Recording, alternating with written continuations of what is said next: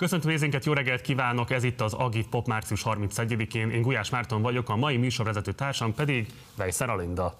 Szia, Linda! Szia, jó reggelt kívánok Köszönjük a meghívást. Én köszönöm a meghívást. Hogy vagy, Marci?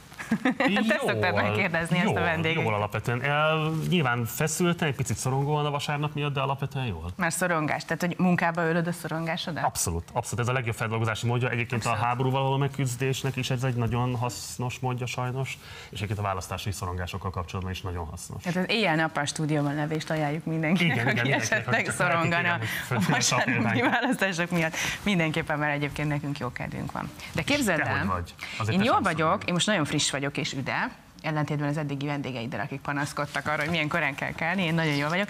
De azt akartam elmondani neked, hogy én fokoztam a szorongásomat. Nem baj, hogy így az elején rögtön, na, mert megnéztem egy dokumentumfilmet. A Navalnyiról készült CNN dokumentumfilmet, amit egyébként a Belmoziban fognak a választások után újra vetíteni, és aki nem utálja még eléggé az orosz rendszert és Putyint magát, az mindenképpen nézze meg. Egy nagyon humoros, ugyanakkor az igazságérzetedet alapvetően megrendítő film, tehát ha még hittél abban, hogy van igazság, akkor ott ezt elengeded.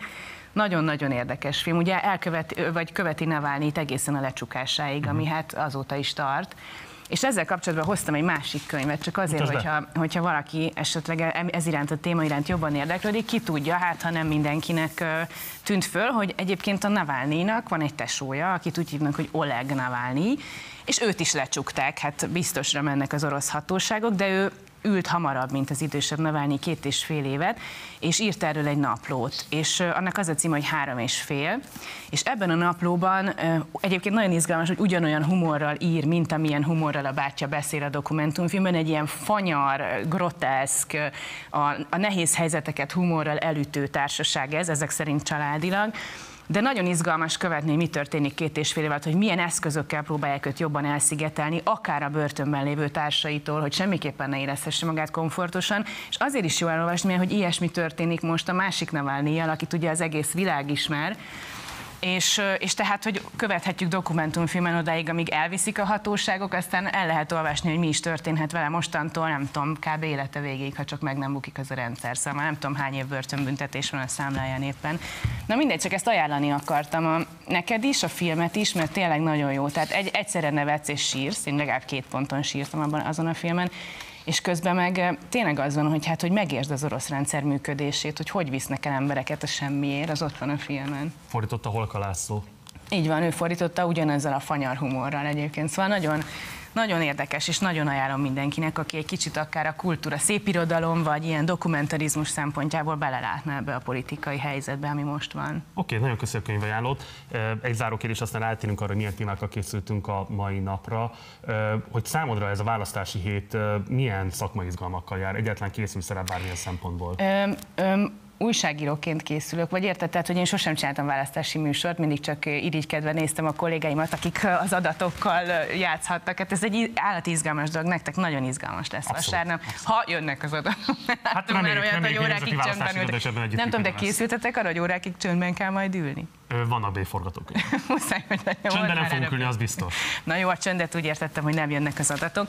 Én úgy élem meg, hogy ünnep.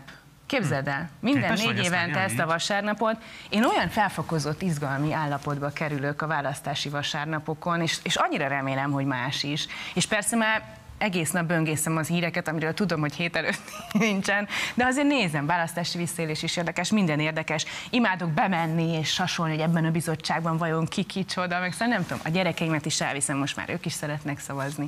Úgyhogy ez egy ünnep, de nem? Én is szeretem annak megint, és én is szeretek így gondolni rá, és négy évvel ezelőtt, amikor egyébként volt a szavazás, én nagyon emlékszem rá, hogy mennyire csodálatosan napsütéses idő volt, Igen, és egyébként mondtad, tömegek igen. álltak kint az utcán, és vártak arra, hogy végre sorra kerülhessenek, és ennek valóban van egy ilyen hihetetlen erős ünnepi ereje szerintem, de ezzel együtt is azért van bennem szorongás. Mert az eredménytől szorongsz alapvetően. Meg a, akármelyik oldal is nyer, annak a hatása és egyébként annak az elfogadottsága, vagy szól, hogy valami fajta konszenzus abban, hogy akkor a következő négy évet milyen hatalomban töltjük el, az, annak az elfogadottsága az szerintem erőteljesen kérdéses. Igen, de. De őszintén szóval ezt mondtam neked, mielőtt elkezdődött a műsor, hogy az, hogy gazdaságpolitikailag milyen négy évünk jön, azt körülbelül jól lehet látni az ellenzék és a kormányprogramból is. Az, hogy ideológiailag milyen négy év jön, vagy ilyen identitáspolitikailag, vagy nem tudom, múltfeldolgozásilag, ezek érdekes kérdések, és ezek nyilván nagyon emocionális kérdések. Bár egyébként a nyugdíjában is, lehet emocionális kérdés, de nyilván ez az, ami érdekes, hogy, hogy ilyen szempontból milyen négy évünk jön, akárki is nyert. Tehát az is érdekel, hogyha a kormánypárt marad, amire van esély, azért, ahogy látjuk a felméréseket. Nem lehet kizárni, azt mondják, igen. Sőt, igen. Szóval, hogy akkor milyen négy év következik. Hát igen, vasárnap legkésőbb meglátjuk. Így van. Most pedig azt látjuk meg, hogy milyen témákkal készültünk a mai napra a számotokra. Hamarosan érkezik a 20K22 mozgalom képviselői, Klem Csilla és Müller Péter. Ugye ők azok, akik civil szavazatszámlálókat szerveznek, hogy minden szavazókörzetben legyen független szavazatszámláló, hogy hogy áll a mozgalom, és hogy hány jelölt, hány szavazatszámlálót tudtak összegyűjteni, és milyen együttműködés vannak a pártokkal. Nos, erről fogunk majd beszélgetni velük. Ezután érkezik hozzánk Kunhalmi Ágnes, országgyűlési képviselő, aki idén is megméreti magát a budapesti 15 15-ös számú egyéni választókörzetben. Utána érkezik hozzánk Benyó Rita, és ez egy igazán izgalmas blokk lesz, mert ott alapvetően a közmédiáról fogunk beszélgetni, pontosabban arról, hogy hogyan lehetne közmédiát újra újjáépíteni Magyarországon. Meg, hogy egy kicsit... nyilván lehetne az Alindának is adott esetben majd szerepe, úgyhogy ilyen típusú dilemmákat fogunk majd áttárni. Meg hát magáról a hírújságírásról, ami egy nagyon komoly válságot él át, vagy hogy is mondjam, új módszereket kell találni, úgyhogy én is nagyon izgalommal várom, hogy mire jutunk a Ritával. Simonovics András is érkezik majd a stúdióba, közgazdász, akivel a Zsák utcába jutott nyugdíjrendszer legfontosabb, legégető problémáit fogjuk majd átbeszélni. Mert hogy Zsák utca az biztos, mindenki biztos. nyugdíjreformról Igen. beszél. Utána pedig egy kulturpolitikai blokk következik Fehér Renátóval és Krusovszki Dénessel, akikkel az irodalmi élet és a közélet határterületén elhelyezkedő dilemmákról fogunk majd beszélgetni. Az is egy eléggé parázsvita lesz, úgy készülök már én is rá. Mert két gondolkodó ember, akik nem, csak, nem pusztán a szép Már rajtunk kívül, igen, valóban. Ezt jó, hogy hozzátetted, csak hogy tiszta legyen mindenkinek. És zárásként pedig bemutatkoznak majd a vasárnapi eredményváró műsortárs műsorvezető, így érkezik Krizsó Szilva, illetve Pásztori Dóra is majd a stúdióba. Ezzel várunk be benneteket. Folytassuk a műsort, és érkeznek az első blokknak a vendégei, akik a civil szavazatszámlálókat szervezik, de előtte mindenképpen nézzük meg azt, hogy Bajer Zsolt hogyan üdvözölte ezt a kezdeményezést. Azzal az örömteli hírrel lepett meg minket az ellenzéki sajtó, meg az ellenzék, hogy most végre minden egyes magyarországi szavazókörben lesz két felkészült ellenzéki szavazatszámláló. Ez csodálatos hír. Ez elsősorban azért csodálatos hír, mert miután végre mindenhol ott fognak ülni, viszonylag bonyolult és nehéz lesz a választás után elmagyarázni, hogy az egész csalás volt. Hiszen minden egyes szavazókör jegyzőkönyvét ők is alá fogják írni. Ez eddig remek. Valóban ez eddig abszolút remek, úgyhogy nagy szeretettel köszöntjük Müller Péter alapítót, illetve Klem Csillát szó őt a 20K 22 mozgalomtól. Sziasztok! Sziasztok! Sziasztok, jó reggelt! Na, kérlek, gyorsan tisztázzuk, hol áll most igazából a szavazatszámlálóknak a száma? Sikerült összegyűjteni azt a szükséges mennyiségű embert, ami ahhoz kell, hogy tényleg minden szavazókörben legyenek civil delegáltak, és tényleg igaz -e az, hogy kizárólag a pártokon keresztül lehet őket delegálni, és a pártok hogyan fogadták ezt a kezdeményezést, támogatólag lép léptek-e föl veletek szemben? Igen, 19.700 embert sikerült delegálnunk, és a pártok nagyon támogatóak voltak, de most ugye a világszeme a szavazatszámlálókon van, mert hogy mindenképp el kell menniük az eskütételre, és ugye a célunk az volt, hogy április harmadikán legyenek ott a szavazókörökben. Tehát, hogy ugye ez a legfontosabb. De látjuk azt, hogy 19.700, van 10.000 valahány száz szavazókör, de akkor ez nem jelenti azt, hogy mindenhol van kettő, csak a számok alapján. Egy, egy pár helyen nem lesz kettő valóban, tehát nem mindenhova sikerült két ember delegálnunk, de a legtöbb helyen. Mert ennyien jelentkeztek összesen, vagy más oka volt, hogy nem? Sokkal többen jelentkeztek, viszont nem mindenki vállalt utazást, Aha. és így lehetett beosztani a jelentkezőket. Aha, tehát akkor mi, a legtöbb körzetben lesz kettő. Így van. Az összes többiben pedig És akik meg, nem, pedig egy. akik meg nem vállaltak utazást, azok lemaradnak tulajdonképp most erről a, erről a vállalásról. Uh-huh. Mi az a legfőbb ok, ami miatt szerintetek szükség volt erre a kezdeményezésre? Ugye korábban is lehetett hallani a 18-as, 14-es választásoknál is, hogy súlyos csalások történtek, vagy történhettek is akár, ugye az EBSZ-nek is voltak ezzel kapcsolatos megállapításai, és hát az ellenzéki közvéleményben is alapvetően el lett könyvelve a választási vereség annak, hogy feltehetően csalhattak az egyes körzetekben, bár ezt többen egyébként szakértők cáfolták mondván, hogy a szavazóköri jegyzőkönyveket, ha még meg is lehet hamisítani, ott azért mire az beérkezik a központba, feltétlenül van olyan lehetőség, hogy meg lehet óvni, bármilyen módon a bíróságnál lehet akár újra számolást is kérni, és így tovább. Tehát, hogy igazából mi volt az az alapvető szükség, ami miatt ezt az egész mozgalmat elindítottátok? Ennek három fő oka volt. Az első, hogy nem volt elegendő ellenzéki szavazatszámláló a korábbi választásokon. Ugye 18-ban 13%-ában a szavazóköröknek egyáltalán nem volt szavazatszámlálója az ellenzéknek, 30%-ában 3000 szavazókörben pedig csak egy. És hogyha csak egy van, akkor hogyha ki kell menni a mosdóba, ami azért előfordul. Vagy egy mozgóurnát. Vagy mozgóurnázni, akkor egy, egy őrizetlen marad a szavazókör. Emiatt ö, ideje korán elkezdtük a szervezést, mi 2020. júliusa óta, tehát nem 21, hanem 2020. júliusa óta dolgozunk ezen a kezdeményezésen, éppen azért, mert úgy gondoltuk, hogy erre majd egyszer szükség lesz, hogyha az ellenzék összeáll és közösen koordináltan szeretne szavazatszámlálókat a szavazókörökbe. A másik indok, ö, másik probléma, abból adódott, hogy ahol volt is szavazatszámláló, a felkészültségük nem volt egyen szilárdságú, vagy valamiért nem mertek kiállni az igazukért, vagy a törvényes lebonyolításért. Ennek érdekében tréningprogramot fejlesztettünk, képezzük a szavazatszámlálókat, többféle módon erről talán majd később beszélünk. A harmadik pedig a választáson felmerülő incidensek, választási incidensek szervezett összegyűjtése, és egy nagyon-nagyon fontos feladat, ami 18-ban nem volt optimális, Úgyhogy erre próbálunk választ adni többek között az applikációval és a mögött álló folyamattal. Szerintem legyen az, hogy mindjárt visszatérünk a lehetséges visszaélésekre, amire figyelni kell. Engem egy dolog nagyon foglalkoztat, és nem tudom, hogy válaszolhatok erre. Ugye deklaráltan az volt a cél, hogy ellenzéki ö, ö, szavazatszámlálók legyenek ezekben a bizottságokban, és nyilván egy csomó emberrel találkoztatok, akik jelentkeztek. Ti hogy szűrtétek ki, hogy ők megfelelnek-e mondjuk az ellenzékiség kritériumainak, vagy nem felelnek meg? Egyáltalán feltétel volt-e, hogy vagy érted, hogyha valaki nem tudom, akár Fidesz pártag és jelentkezett, és, és azt mondta, hogy ő tisztességesen hisz a, a, a szavazat számlálás tisztasságában, ezért szeretne dolgozni, akkor, át, akkor átcsúszhatott a rostátokon. Tehát egyfajta törvényesség van, és a törvényes lebonyolításért csak egyféleképpen lehet felelni. Viszont az igaz, hogy igyekeztünk fideszes trollokat, rosszakarókat kiszűrni. De voltak? Ennek a, igen, de ennek a, ennek a konkrét módszeréről nem szeretnék beszélni, viszont ezzel külön foglalkoztunk. És a módszer miért titok? Hát pont lesz azért. még választás. Így van, ja. lesznek még választások pontosan. De ez egy, ez, egy, ez egy létező, látható jelenség volt, amit most felvetettem, vagy marginális? Marginális inkább. Aha. Azért, ha már csak azt megnézzük, hogy ugye ez a 27.700-as szám, ami kering a sajtóban, Igen. ez 34 ezer igazából. Tehát 34 ezeren kezdték el a regisztrációs folyamatunkat, és 28 hm. ezeren fejezték be. Tehát már 8 ezer ember nézelődik. Aha.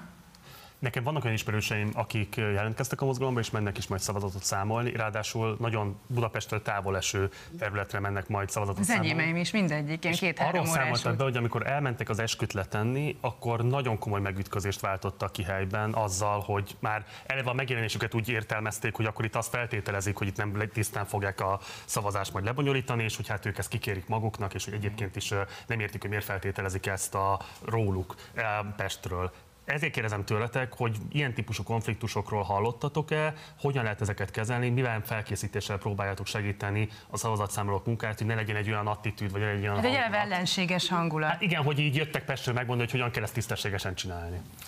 Alapvetően ugye két rész, vagy három részből áll az oktatásunk. Ugye egyrészt van a, van a törvényi része, tehát hogy a jogszabályokat ismerjék, tudják, hogy milyen jogaik vannak, és mik a feladataik folyamatosan és pont az, amire kérdeztél, van egy kommunikációs tréning is, ami segít nekik abban, hogy konfliktusmentes legyen ez az egy nap, mert ugye hát tudjuk, hogy ez valószínűleg egy elég hosszú nap lesz, és ugye minél minél jobb hangulatban teljen ez a nap, tehát erre is van egy felkészítésük, és van egy harmadik. Vigyetek túró Rudit, vagy nem a többieknek, azt jó, sokat szerintem én te komolyan tapasztalatban mondom. Ez is lehet egy, egy jó ötlet, vagy csak Nyilván nem a programotok része. És, és a harmadik van egy mobil applikációnk, és arra is felkészítjük őket, hogy ezt hogyan használják, ami segít nekik a nap folyamán végigmenni a különböző feladataikon, és tudják, hogy éppen milyen feladatuk van, illetve azt, hogyha esetleg valamilyen választ, visszaélés van, azt hogyan kell jelenteniük, és azt azonnal jelenthetik bennem. Voltak nehézség, vagy nem tudom, az én környezetemben sokan panaszkodtak arra, hogy egyszer csak kaptak egy telefont, hogy egy óra múlva eskütétel, hm. vagy lehetetlen időpontban eskütétel, akkor Olyat is tudok nagyon szűk környezetemből, hogy kicsit erőszakosabban ki akarta kényszeríteni az eskü időpontját, és az lett a vége, hogy meghívta a polgármester ebédelni, hogy akkor, de hát ezt nem lehet csinálni, hogy elmész ebédelni, és deklarálod, hogy én itt fentes vagyok. Szóval, hogy nagyon sokféle ilyen mm, olyan nem szívesen látásról lehetett hallani. Gyűjtjük a sztorikat, van egyébként ellenpélda is, majd mindjárt mondok egy, egy nagyon jót, de valóban az a helyzet, hogy, hogy van, ahol ez történt, hogy leadtuk a delegálást mondjuk pénteken és hétfő reggel eskütétel, vagy hétfőn leadtuk és kedd reggel eskütétel. Azt érdemes tudnia mindenkinek, hogy szombatig akár még pótesküt is tehet, tehát nem tud lemaradni igazán semmiről. Nagyon sok jó példát olvasunk viszont a kommentekben is, meg levelekben. Sokan szívesen fogadják a akár messziről jötteket, de egyébként most pont megnéztem, hogy 6000 ember van Budapestről ebben a 19 ezer valahány százban, tehát országszerte nagyon sok helyről jelentkeztek szavazat. Nyilván mi azokat is vagyunk, akik itt élnek. Tehát. És akit kiemelnék, az a Bói jegyzőnek a példája, tehát ő felhívta a szavazatszámlálókat, levelet kaptunk tőlük erről, felhívta a szavazatszámlálókat, hogy látja, hogy nagyon sokan jönnek távolról, úgyhogy ő úgy gondolja, hogy pénteken délutára szervezni a választás előtti péntek délutára az esküt építételt, szállást is segít szerezni mindenkinek, maradjanak hétvégére, szombaton programot csinál nekik, és... De mondjuk várj, mert ez, ez pont, ez, ez, ez hát, na, na, na, na, na, nem értünk egyet teljesen. Nem. Tehát most gondoljátok, nem tudom, boly mekkora település, de gondoljátok el, hogyha azok, akik mondjuk akik mondjuk el, ellenzéki szavazók, uh-huh. vagy nem tudom, tehát hogy ellene uh-huh. szavaznának az ott lévő vezetésnek, azoknak jó-e, ha azt az üzenetet látják, hogy itt egyébként azért ezek így jobban vannak? Hát azért szerintem ez egy picit már ilyen túlzott, túlzott. Én nem tudom, látás. szerintem nem feltétlenül. Nem? Igen, nem? képzeld el. Én ez jó esett mindenkinek ez. jó, ez nem, nem is az biztos, hogy jó lehet, hát lehet, hogy van benne korrupciós kockázat, de szerintem ez egy picit... Jó, igen. ha leszavaztok, leszavaztok. Én érzek benne egy ilyen veszélyt, hogy a bizonytalan szavazó azt mondja, hogy ú, jobban újat húzni, mert ezek jobban vannak egymással. Okay. Nem tudom.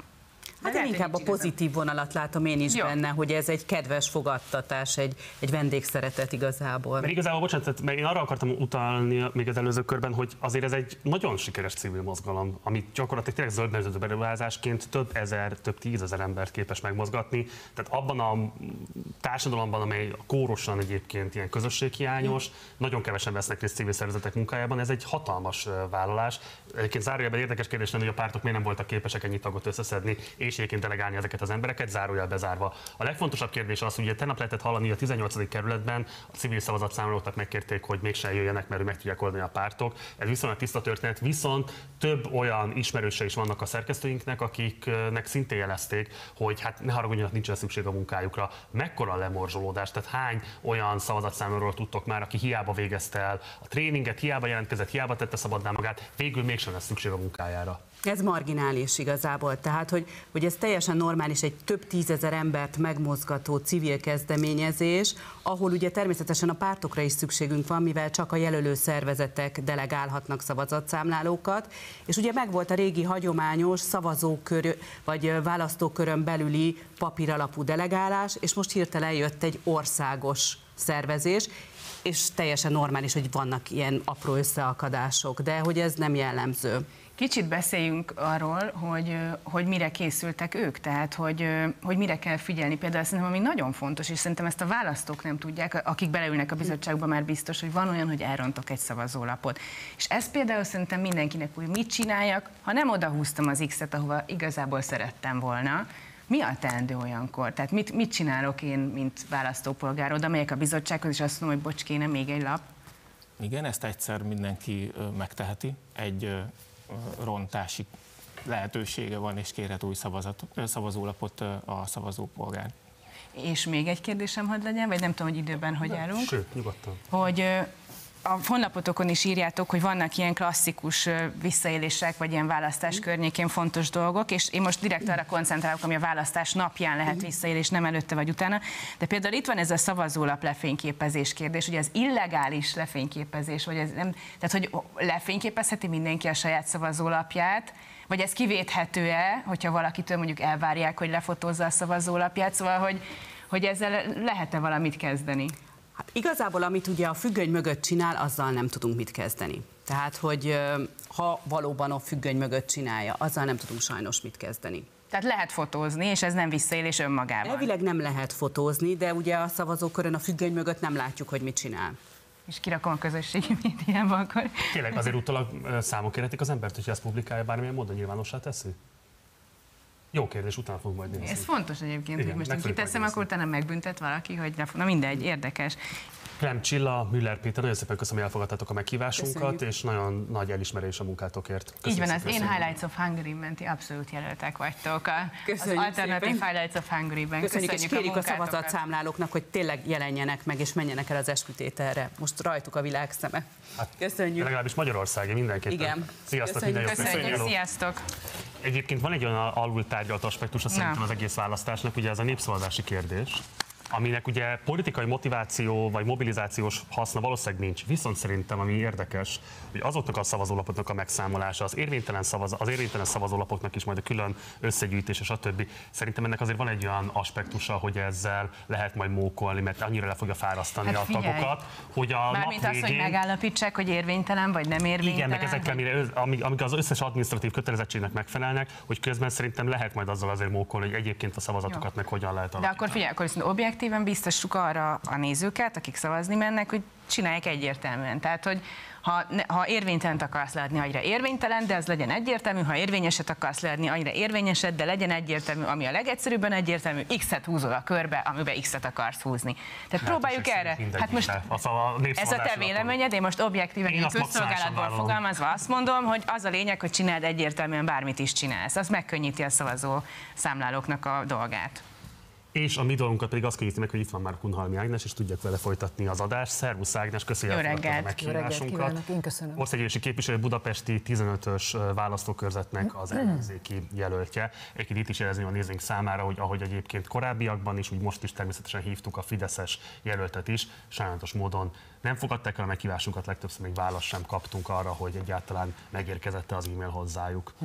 Um, nagyon röviden, uh, mik a körzetnek most a legfontosabb dilemmái? Mi az, amivel leginkább próbálod a szavazópolgárokat meggyőzni arról, hogy téged részesítsenek előnyben a vasárnapi választáson? Hát, hogy újrázni tudjak. Ugye négy évvel ezelőtt még kétharmadot kapott a Fidesz, de már akkor egy több mint 3500-3800-as különbséggel sikerült megvernem a Fideszes jelöltet. Előtte 2014-ben meg pont 56 szavazattal lemaradtam, akkor ugye több szavazatot kaptak a kamu. De akkor beugró volt. Így van, így van, nagyon jól tetszik emlékezni, akkor kerültem én egyáltalán oda, és 56 szavazattal kaptam, egy közel 70%-os részvételnél több szavazatot kaptak a kamupártok, mint ami köztem és a Fideszes jelölt között volt, akkor a külföldi elemzők is a 18. kerületet hozták példaként, hogy a kamupártok hogyan vitték el egy körzetet, és ezen múlt a kétharmad, ugye fellebbeztem, amíg lehetett, és a szavazókörökre visszatérve, akkor pont az egyik szavazókörben már nem vettek fel egy olyan jegyzőkönyvet, amit egész nap jelzett egyébként a delegáltunk, de utána ráförmett a KDNP és a Fideszes ottani delegált, hogy akkor az egész Budapesten tönkre fog menni a,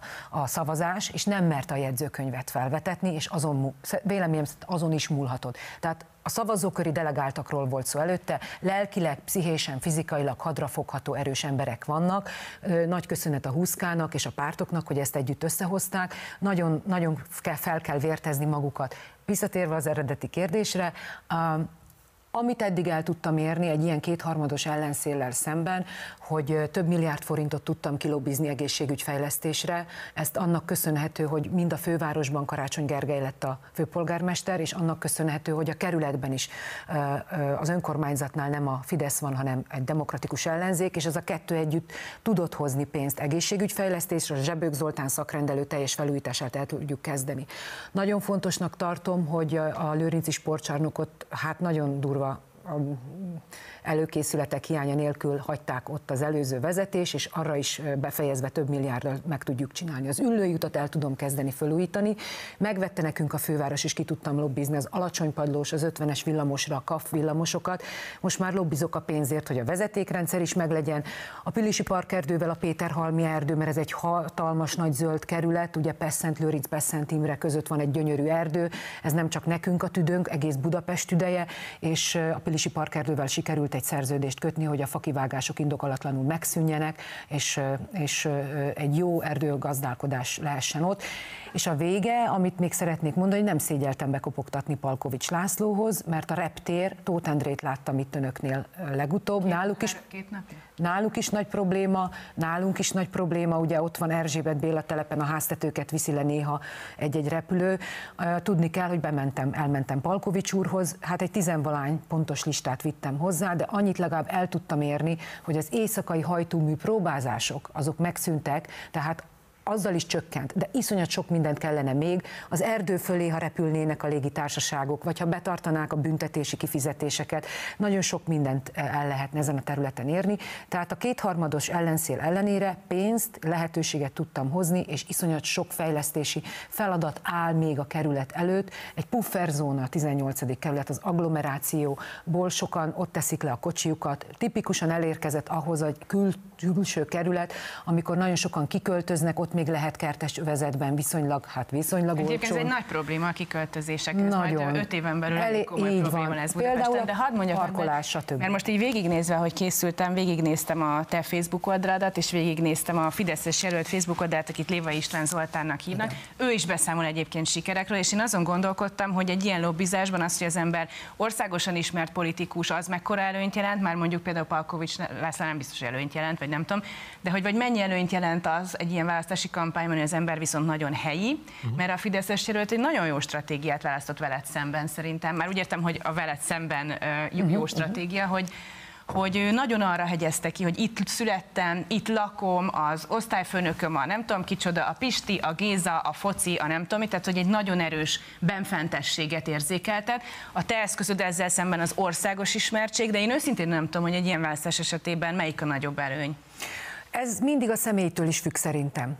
Ő egy önkormányzati képviselő, és nekem az égvilágon semmi bajom nincs. Egy nagy kritikám van vele szembe, hogy az ő pártársai, az ő barátai ülnek a kormányban. Neki kellett volna Szatmári Kristófhoz elmenni, én mentem el Szaniszló Sándorral lobbizni útpénzért. Valami keveset kaptunk. Én mentem el Palkovicshoz, neki kellett volna egyébként ezeket meglépnie, és könyörögni, verni az asztalt, hogy ha-hó, ha ő maga is beszámol sikerekről, és nyilvánvalóan az, hogy a kormánypárthoz tartozik, az neki ad egy előnyt abban, hogy nem tudom, pénzt szerezzen. A Több, neki, neki kellett volna többet, de ha sikerekről beszámol, az már a helyi önkormányzat demokratikus vezetésének is egyben a sikere. Hát hiszen a demokratikus ellenzék vezeti a 18. kerületet, és amely sikereket elérnek, nyilván ő is megszavaz csomó olyan jó dolgot, mint a Zsebők Zoltán szakrendelőnek a felújítása, vagy az ülőjút elkezdése, stb. stb. Tehát nyilvánvalóan én azt hiszem, hogy itt becsülettel és őszintén kell állni a választók előtt. Ők tudják azt, hogy én 14-be kerültem oda, azt is tudják, hogy mit csinálok. Nyitott könyv egy ország előtt el 10 éve, hogy hogyan kerültem be a politikába, hogyan kezdtem el szerepelni, oktatással foglalkozni, hogyan küzdöttem az össze összefogásért, hogyan küzdöttem Karácsony Gergelyel, hogy meglegyen a fővárosba a fővárosi vezetés, az, hogy a 18. kerületet hogyan fordítottam vissza, vagy a társaimmal együtt hogy fordítottuk vissza egy fideszes kerületből egy demokratikus kerületté, hogy milyen pénzeket tudtam hozni, és igen, a kerületieknek az is fontos, hogy van-e az ellenzéki oldalon egy összefogás. És azt hiszem, hogy kevesen voltunk Gergelyel, Gergely volt ez. Ez el... fontosabb, mondjuk egy ilyen választásnál, az, az fontos lehet a választóknak, hogy az ember országosan milyen szerepet játszik. Én az szerintem igen, én azt érzem, az fogadó... Ez csak az a fontos, hogy itt a park, meg én, az iskola, meg... Az is fontos, hogy... így van, de egy országgyűlési képviselőtől és egy országgyűlési választáson más az elvárása egyébként a választópolgároknak, mint aztán egy önkormányzati választáson. Tehát nyilvánvalóan fontos az, hogy hány parkolóhelyet tudok kialakítani, vagy hogy lobbiztam. Az én dolgom, hogy pénzt hozzak a kerületbe. Az önkormányzat dolga meg az, hogy új utcabútorok legyenek, új zöld területek legyenek, stb. stb. És én ennek a résznek megfelelek, és mi nyilván ki fog derülni harmadikán, hogy az az országos politikai tevékenység, amelyet pártelnökként és vezető politikusként ellátok az összefogás tekintetében, a, most a kampányban Márki Zaj Péter mellett, a programunknak a hirdetésében, a Fidesz hazugságainak a cáfolásában, ez ugyanúgy érinti a 18. kerületieket, hogy lesz-e nyugdíjszámításnak megváltoztatása, hogy milyen lesz az Na oktatás, jó, persze, stb. hát stb. országosan mindenki. Ugye akárki is alakít kormányt, abban elemzői konszenzus van, hogy rendkívül nehéz gazdasági helyzetben fogja átvenni az országot. Itt Ezt nem csak az inflációról, nem csak a költségvetési hiányról van szó, hanem az orosz-ukrán háború miatti elszálló energiaárakról is. És ezt pont egyébként az Erste Banknak az energetikai elemzője írta meg azt, hogy idén a jelenlegi rezsicsökkentés fenntartása 2000 milliárd forintba kerülne, de egy moderáltabb, inkább egyébként szociális szempontokat figyelembe vevő rezsicsökkentés is 1000-1200 milliárd alatt nem állna meg. Ugye Márkizai Péter kifejezetten azt mondja, hogy az ellenzéki kormányváltás lenne a garancia annak, hogy ne legyenek megszorítások. Közben azért az elemzők azt mondják, hogy bárki is alakít kormányt megszorításokra szükség lesz, mert nem föntartató ez a mostani költekezés, és a forint be fog dőlni őszre. Te, mint MSZP-s politikus, hogy látod, milyen garanciája van annak, hogy ellenzéki kormányváltás, tehát kormányváltás esetén ténylegesen meg lehet tartani a már meglévő jóléti kiadásokat, szolgáltatásokat, pénzbeli ellátásokat, és esetleg még továbbiakat is hozzá lehet tenni, kifejezetten figyelembe véve a szociális igazságosság szempontjait. Na, először is azt szeretném mondani, hogy semmilyen módon nem pártolom azokat a közgazdászokat és intézeteket, akik most megszorításról már most be akarják egy új Márkizaj Péter kormányt, vagy egy új demokratikus kormányt szorítani abba, hogy megszorításra van De szükség. hát ez nem pártolás kérdés, hát ezek adatok. Nehéz helyzet lesz, nehéz helyzet lesz, ezt mindenki elismeri, ezt a miniszterelnök jelölt, én magam is elismerem, hogy nehéz helyzet lesz, de nem mindegy egyébként, hogy ennek az árát ki fogja megfizetni. A garancia az, hogy ha kormányváltás van, csak akkor jön Európai Uniós forrás. Nem hiszem, hogy magyarázni kell azt, hogy Orbán kérte a pénzt, nem kapta, nem teljesíti a jogállami kritériumokat, nincs garant, nem lát garanciát az Európai Bizottság arra, hogy a forrásokat nem az oligarchák kapják meg, hanem a kis és középvállalkozók, vagy egészségügyfejlesztése, vagy éppen panelprogram, vagy a kádárkockák felújítására megy a pénz.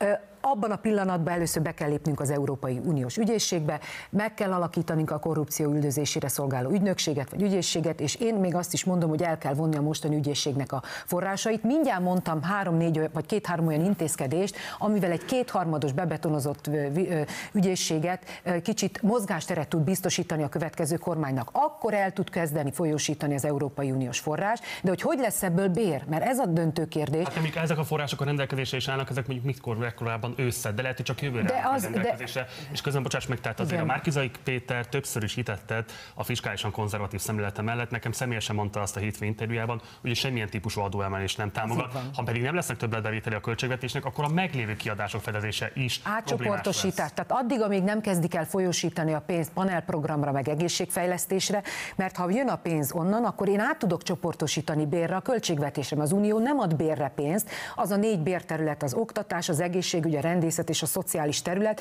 Ha kis balták esnek az égből, négy év alatt ezt a négy területet meg kell emelni, nem azért, mert be kell tartani az ígéretet, ez az első, és nem azért, mert sztrájkolnak, hanem mert tönkre megy a terület. Tehát nem kell itt magyaráznom senkinek, hogy az Nem. oktatásban és az egészségügyben mi történik, ha nem lesz béremelés. Tehát az mondjuk akkor egy év, mire a folyósítások megjönnek, addig viszont a, a, az első és legfontosabb, ha megnyerjük a választást, elzárod a, gá- a csáp, csáp, csapokat. Tehát elzárod az oligarchák elől a pénzcsapokat, amik mennek ki. Tudom, hogy 5-10 millió forint nagyon kicsinek tűnik ahhoz képest, hogy 2000 milliárdról beszélünk, vagy 3000 milliárdról összességében, vagy 6000 milliárdos átcsoportosításról.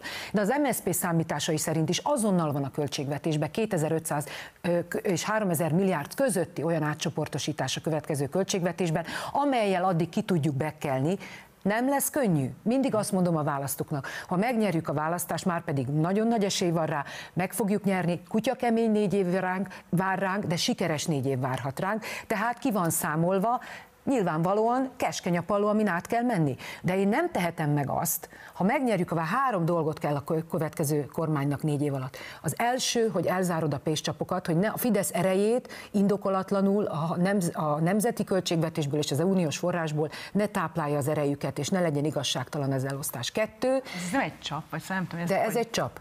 Ez egy csap.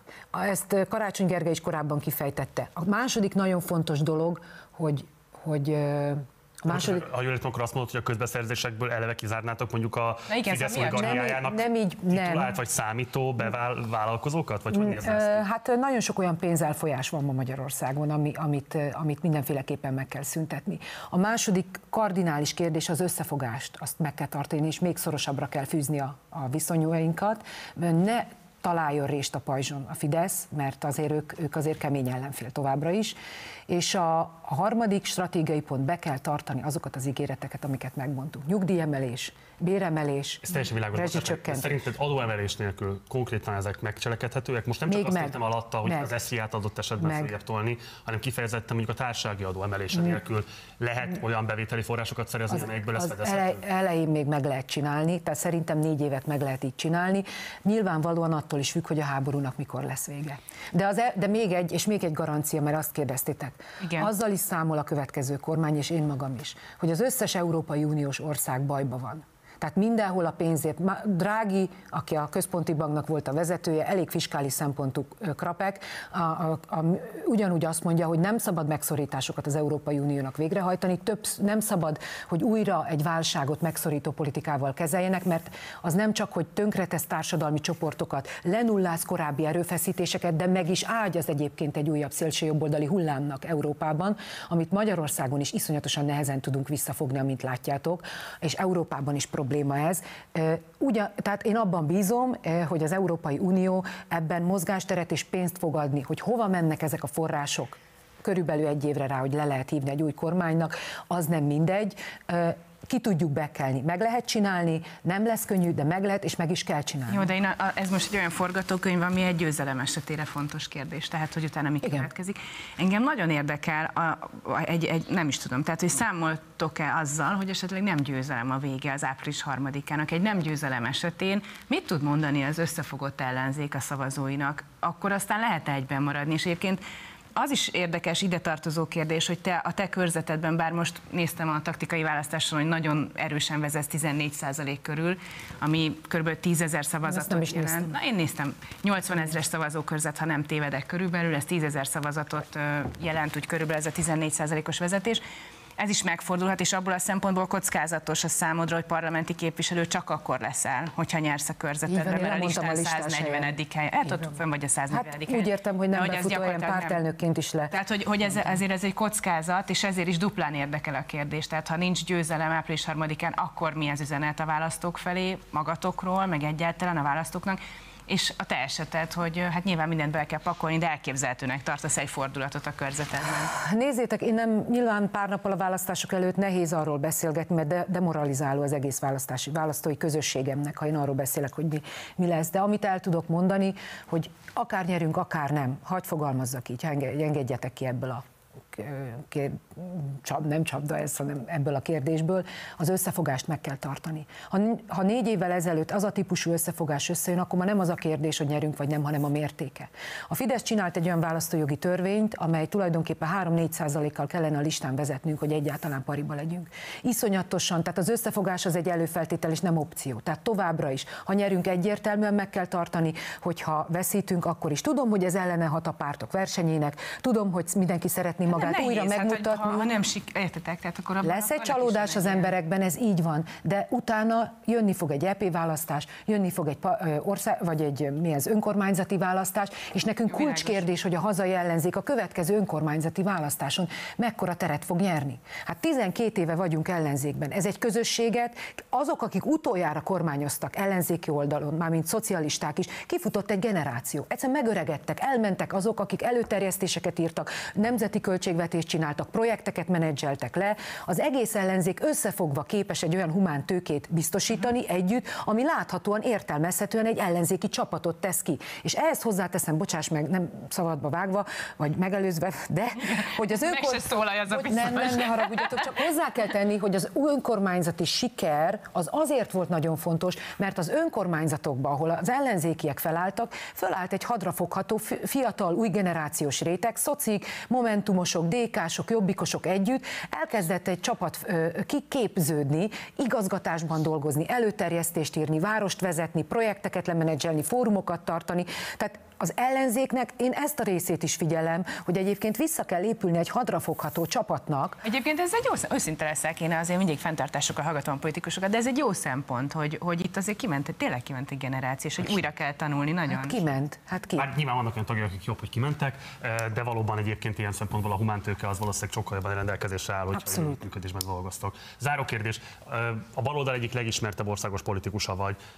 Én próbáltam Márkizai Pétert rávenni arra, hogy mondja meg, hogy mik a politikai prioritásai egy esetleges kormányzásnak. Azt mondta, hogy ezeket most nem tudja megmondani. Ezért kérdezlek téged, hogy mi az a szempont, amit baloldali megközelítésben nem fogsz elengedni semmilyen esetre sem. Ugye nyilván, hogyha van kormányváltás, akkor is egyébként kisebbségben lesz a baloldali frakció, hiszen az MSZP és a párbeszéd képviselői, vagy esetleg még az LNP képviselői együttesen sem fogják kitenni a felét az esetleges mandátumoknak, amivel az ellenzék, vagy akkor már a kormánypárt rendelkezni fog. Szóval ez a kérdés feléd, mi az a legfontosabb prioritás, amiből nem fogsz engedni, amiért akár még kenyértörésig is elvinnéd a küzdelmet. Pont most mondta, hogy kenyértörés nem lehetséges. De biztos, hogy van egy olyan kérdés, hogy kell lenni egy olyan politikai prioritásnak, amiért komoly küzdelmeket is vállalnál a kormányon belül. Igen, tisztán fogok válaszolni, tiszta kérdés, jó kérdés. Az első az, hogy egymásra vagyunk utalva, akár mekkora lesz az MSZP párbeszédnek a frakciója, nélkülünk nem lehet, mint ahogy nem lehet majd a DK nélkül, meg a Jobbik nélkül, meg az újonnan bejövő a parlamentbe a Momentum nélkül se. Az együttműködésnek nincs opciója, tehát egymásra van utalva a hat párt, mindenki mindenkire. Ez első.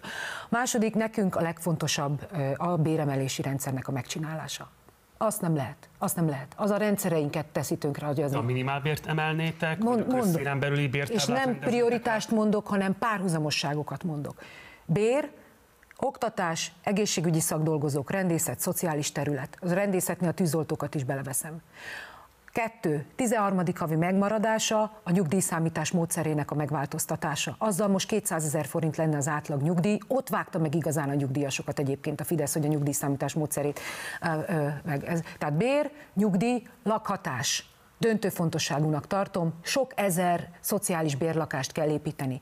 Panelprogram, rezsicsökkentés marad, de visszajön a panelprogram és a kádárkockák felújítás. Még mindig a párhuzamosságokról beszélek, és nyilvánvalóan, eh, ami nekem szívügyem, ez az oktatás most sajtó, meg egyebeket hagyom, oktatás, de erről majd beszéltetek már. Hát jó kampányüzemmódban elmondtad az összes prioritásodat, mert Igen, remélhetőleg, ha lesz kormányváltás, mi akkor az, hogy, megnézzük, mi hogy mi az az egy. Hogy mi ez az ideológiai mentes oktatás, amivel kampányos. Volt-e már ilyen Magyarországon például? Ez egy nagy kérdés, szerintem olyan nagyon nem. Tehát nem volt. Hogy legyen ideológiamentes. Ezt te, te írtad ki valahol. Igen, igen, igen, igen. Na és ez például egy nagyon érdekes kérdés, hogy csinálunk ideológiamentes, oktatást, ami szerintem nem volt az elmúlt, nem tudom, száz évben. Dehogy nem. Hát a demokrat például a rendszerváltás után nem volt ilyen ideológiailag vezérelt tankönyvrendszer. Hát nézd, azt szerintem már az is egy ideológiai kérdés, hogy mit állít egy tankönyv a második világháborúról, vagy állít-e valamit a rendszerváltásról. Van-e, van-e közmegegyezés, de most 56-ról. Nincs. ez így van. Hát, Ez múlt feldolgozási kérdés. Ez így van. Vannak olyan területek, szerintem 56 például, vagy a rendszerváltás, amiben még óriási viták vannak. Óriási. Az ideológiai mentességet úgy értem, hogy igenis meg kell vizsgálni egyébként egy iskolában, jó esetben azt, hogy mit gondolnak az egyik oldalról, és mit dol- tehát ne egy szempontot ismerjenek meg a hallgatók és a fiatalok, a, a diákok, hanem több szempontból. Politikusként, amikor erről beszélünk, ugye azt mondom, hogy mindenkinek megvan a maga 56-ja. Megvannak az én szocialista pártársaimnak az 56-ja, megvannak azoknak a 18. kerületi szavazóknak, akiknek 56-ban lelőtték valakiét. Az sose fog például balra szavazni, de ezt ma a fiatalok elé kell tárni. Tehát ez egy, erről beszélgetni kell, hogy legyen esélyük arra, hogy több szempont alapján saját véleményt alakítsanak ki. Én kérek elnézést, mert ez már Bocsánatot kérdés, kérdés kérek. utáni kérdés volt, tehát idő utáni kérdés, csak engem nagyon foglalkoztat ez a Hát majd téma, de majd beszélni. egyszer, Ezt egyszer, majd igen, erről beszélni, egyszer várunk ez majd a szövegben. Köszönöm a meghívást. Halmi Ágnes, köszönjük szépen, hogy elfogadtad a Köszönjük szépen. meghívást. Köszönöm. Minden jót neked, szervusz. Köszönöm. Hamarosan érkezik ide a stúdióba Benyó Rita újságíró, akivel a közmédia kérdéséről fogunk beszélgetni, illetve hát a kortárs politikai újságírás kihívásairól és dilemmáiról. Előtte azonban nézzük meg egy rövid összeállítást arról, ahogy Benyó Rita a fideszes politikusokat kérdez. Önt semennyire se zavarja, hogy az oroszoknak fogunk eladósodni? Nem. Elárulja, hogy miért nem? Mert 72 éves vagyok, és többet tudok a világról, mint ön. Ez egy kerek válasz, és elárulja, hogy mennyiben, tud- tehát hogy mi az, ami ezt alátámasztja? Hát, ha megtanulom én is.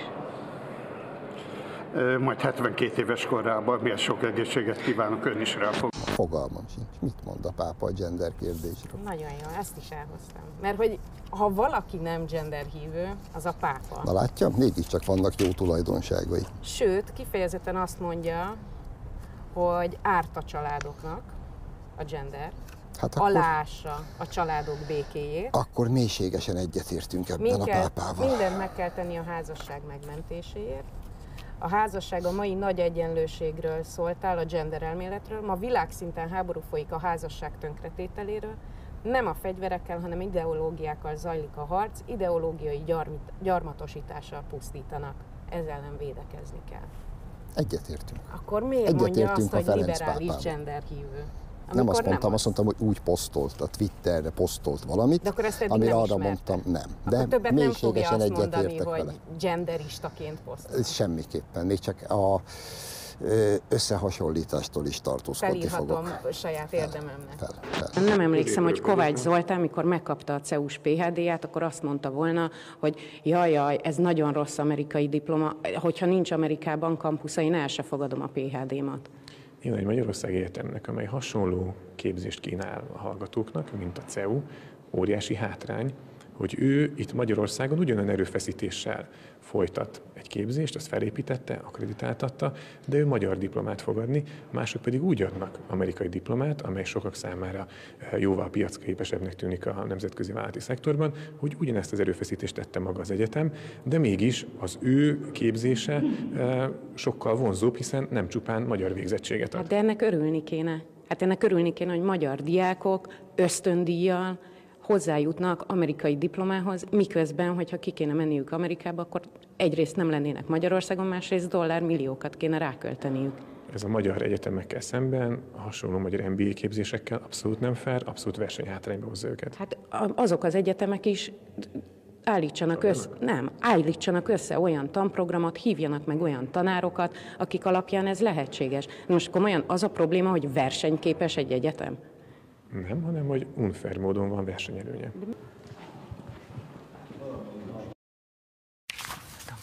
Jól szórakoztunk az összeállításon, és itt van már velünk Benyó Rita. De a Rita is jól A jelen és az ATV újságírója. Szia, köszi a Jó reggelt, én köszönöm a Na meghívást. várj, és akkor ebben még az nincs benne, amikor... Sok minden most, nincs benne. Nem, hát volt olyan, hogy verekedés is volt a Városligetnél, ez csak most Ó, tényleg, volt ilyen, látod, hogy... már el is De várj, az nagyon durva volt egyébként, tehát Milyen? ott valami szekuritisek. A Szekuri, ugye akkor még csak épült a a, a, a Vize- vizes VB. vizes VB-re épült, és megpróbáltuk leforgatni, hogy hogy néz ki. És a szekuritisek megkergettek minket. Na de nem csak megkergettek, hanem verbálisan, hogy is mondjam. Hát verbálisan is, és mondom, tehát az operatőrömmel szemben fizikai erőszakkal is felléptek. a kedvencem azt hiszem az a mondat, ami elhangzik ebben az inzultusban, hogy kussoljál te ribanc, mert nem félek megütni egy nőt. Tehát Igen. ilyen csodálatos bátorságról tettek tanúbizonyosat. Tényleg ez is volt. De most, a, most meg nem olyan régen az volt, hogy közel akartál jutni a említett Bajer Zsolthoz, Igen, nem? végül közel is jutottam egyébként, az nagyon vicces volt, eh, mert hogy amikor az a helyzet áll elő, hogy Bajer Zsolt az, aki rászól a securitysekre, hogy nyilván kellemetlen volt, tehát hogy egyébként nyilván kellemetlen az a helyzet, hogy ott van az ATV riportere, már bement a Hír TV, már bement a Blick, és bement az Index. Tehát egyre nehezebb indokolni, hogy miért nem menjek be, és a, a Kubatov Gábornak a, a, a, a titkára, az, aki egyébként előszeretettel, elég sok videóban feltűnik mostanában, Telexen 444-en hárítja a sajtót, és ő aktívabb volt, mint az összes többi biztonsági őr, és akkor ő nagyon nem akarta, hogy bemenjek, majd végül Bajer Zsolt intett, hogy de engedjétek be. De érted, ebben mi a, mi a groteszk? Tehát, hogy, hogy a sajtóval foglalkozó emberek, titkárok sajtóelhárítást végeznek, és ezt azért tartottam fontosnak, hogy most már rákérdezzek a Ritánál, mert hogy ez is egy ilyen etünet. Tehát, hogy mennyire megközelíthetetlenné váltak politikusok, és főként azt gondolnám, hogy nem az ellenzéki politikusok. Tehát nézve a jelenen a sorozatodat, nem, azért nézve mondjuk a Rita sorozatát a jelennél, ott Jakab Péter például... még az életben tette tiszteletét ebben a Nálad volt? sehol sem. Nálam volt. Nála volt, a jelenben volt. Tehát most ez hát személyes dolog, ne haragudj, ez személyes szimpátia kérdése. Fogadd el, hogy ilyen van. Elfogadtam. Nem, de a Ritánál is vannak ellenzéki politikusok, de kormánypártiakat kerestél? Keresünk, de na ez egy nagyon érdekes dolog, a- mert ennek egy folyamata van, amit mondasz, hogy hogyan alakult az át, ahogy az én újságírói pályám elején teljesen evidens volt, hogy felhívod az egyik oldalt, felhívod a másik oldalt, mind a két oldal. Még aznap én ráadásul ugye nagyon évtizedig híradóztam, tehát aznap kell nekem az a nyilatkozat készségesen valaki biztos, hogy nyilatkozik, ha nem a miniszter, akkor a helyettese vagy az államtitkár. Utána alakult ez át azzá, hogy már ilyen nincs, de megígérik, hogy lesz mondjuk doorstep doorstepen akár A doorstep az az, hogy lépcsőn nyilatkozás, csak Igen, hogy aki tehát nem... nem egy rendes hivatalos sajtótájékoztató, de valamin parlamentben meg fog állni. Utána jött az, hogy hát bent lesz a parlament. De te már nem akkor legalább, be. Nem, akkor legalább még el lehet kapni a folyosón. Utána jött az, hogy most ugye van egy, egy minimális kocka, amire le van szűkítve, amerre nem kell mennie a politikusoknak. Őszintén én azóta nem voltam a parlamentben, tehát Nincs én ezt egy értelme. bohóc játéknak gondolom és az újságírók megalázásának. Tehát az, hogy én egy ketrecből így bekiabáljak, és akkor ő odafárad, vagy nem Hát fárad. meg bocsánat, nem ez- kiabálásra szerződtél, nem hoppmesternek, hanem Ezek a kérdezőnek. bejátszásban játszott interjú felvételek, ezek mindegyik 5 évvel ezelőtti minimum, de valami egyébként majdnem 10 éves is. Igen. Igen, a, a, a Bayer Szerintem az nem. az, Az, az, talán az, az, az, az naplós. A, a Rétvár is ugye az 17 vagy 18 A, a, hát az a CEU, igen. igen. Tehát a Rétvári és a Bayer az naplós, a Fónagy az még megboldogult Story TV és Hír 24-es eh, felvétel volt. És mostanra eljutottunk oda, hogy igazából ha kérek is interjút, akkor általában egy Facebook linket küldenek cserébe.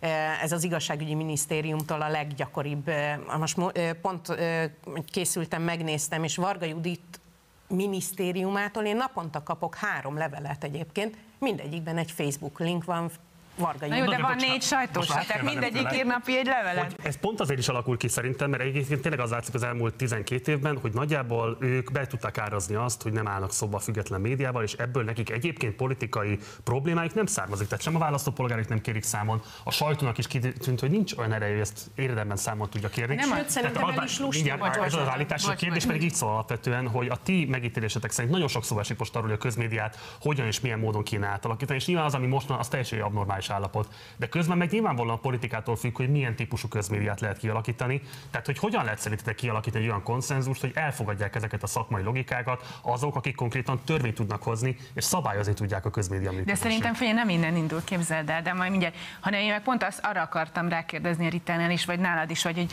hogy szerintetek az, tehát, hogy a, mióta Facebookon politizálnak a politikusok, és lássuk be, ezt egyébként csinálják ellenzéki politikusok is bőszen, csak maximum ők szóba állnak veled, de hogy, hogy azóta szerintem a küszöb is más. Te beszélgetsz is nézőkkel, tehát hogy mennyire van szükség arra a fajta objektivitásra, amire szerintem adott esetben Hát nem tudom, 20 éve biztos, hogy úgy indultunk neki a pályának, hogy objektíven, és hogy ez mit jelent, az persze tisztázni kell, de mit jelent ma, és egyáltalán van-e igény rá? Ma egy közszolgálati médiában megvalósítható lenne az az objektivitás, amiben szerintem te is hiszel. Szerintem, és most szembedicsérlek, a partizán léte az azt igazolja, hogy igen.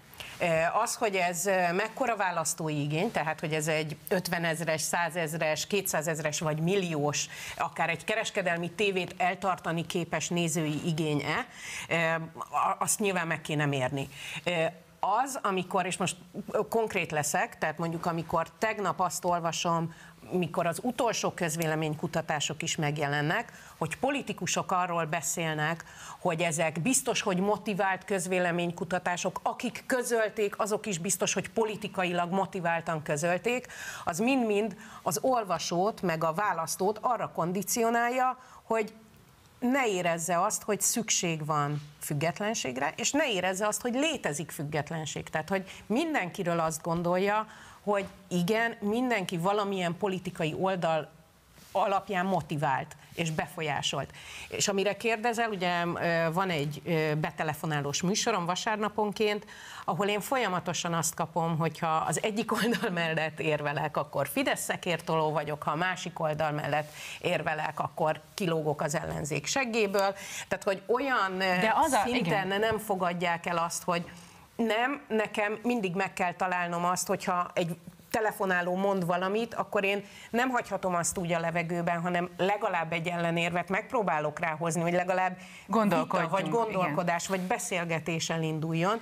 És hát ez lenne az értelme a politikai vitáknak is, ami egyre kevésbé van. Hát sőt, nem nagyon van, de az érdekes, amit mondasz, hogy akkor vagy balos vagyok, vagy jobbos vagyok, és ha megnézitek a kommentekben is, ez egy folyamatosan felmerülő dolog, ez a kényszeres katujázás, ez az, ami azért alapvetően nagyon-nagyon sokat árt az újságírásnak. Tehát, hogy meg tudjuk-e, vagy, fél, vagy ki fél attól a skatujától, hogy képvisel egy ideológiát, vagy egyféle objektivitást, vagy vélt igazságot, és azonnal az lesz, hogy lipsi vagy, balos vagy, vagy nem tudom mi vagy. Ez egy, ez egy nagyon én félelmetes dolog annak, igen, aki önmagát én... függetlennek próbálja tartani. Na, hogy, ez, hogy én nem félek tőle, hanem egyszerűen nincs köze a nézőnek ahhoz, hogy én hova x. Tehát az, az az én teljesen privát magánügyem.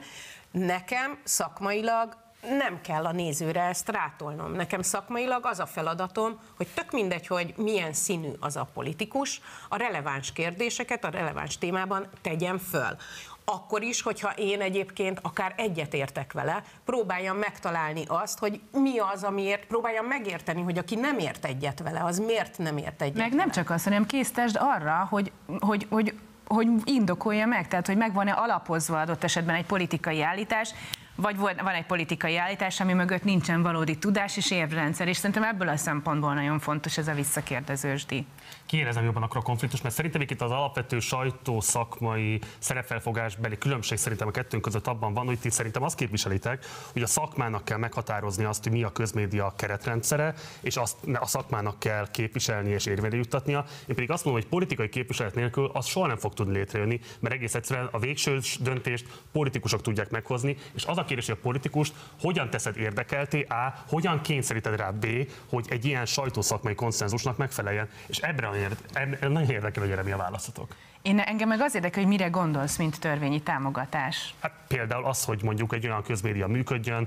amelynek a költségvetését nem minden évben határozzák meg, hanem fix költségvetése van, mert költségvetési soron úgy szerepel, hogy nem fog függeni attól, hogy a következő parlamenti összetétel mondjuk lecsökkenti a tizedére a költségeit. Vagy például megszavazza azt, hogy legyen rendesen, ugye volt ez a televízió használati díj, ami egy fix bevételi forrás volt. Ezek nagyon-nagyon fontos dolgok, ilyen nüanszoknak tűnnek, de közben meg az, hogy van-e tényleg kiszámítható biztos finanszírozás, az konkrétan egyébként a függetlenségnek az áloga. Igen, és azt gondolom, hogy a, az állami támogatás az nem jelent egyet az állami beleszólással. És nyilván az, hogy ennek a törvényi módja megvalósuljon, ahhoz ugyanolyan konszenzus kellene, mint ahhoz, hogy legyen mondjuk új alaptörvényünk vagy alkotmányunk, bárhogy is hívjuk.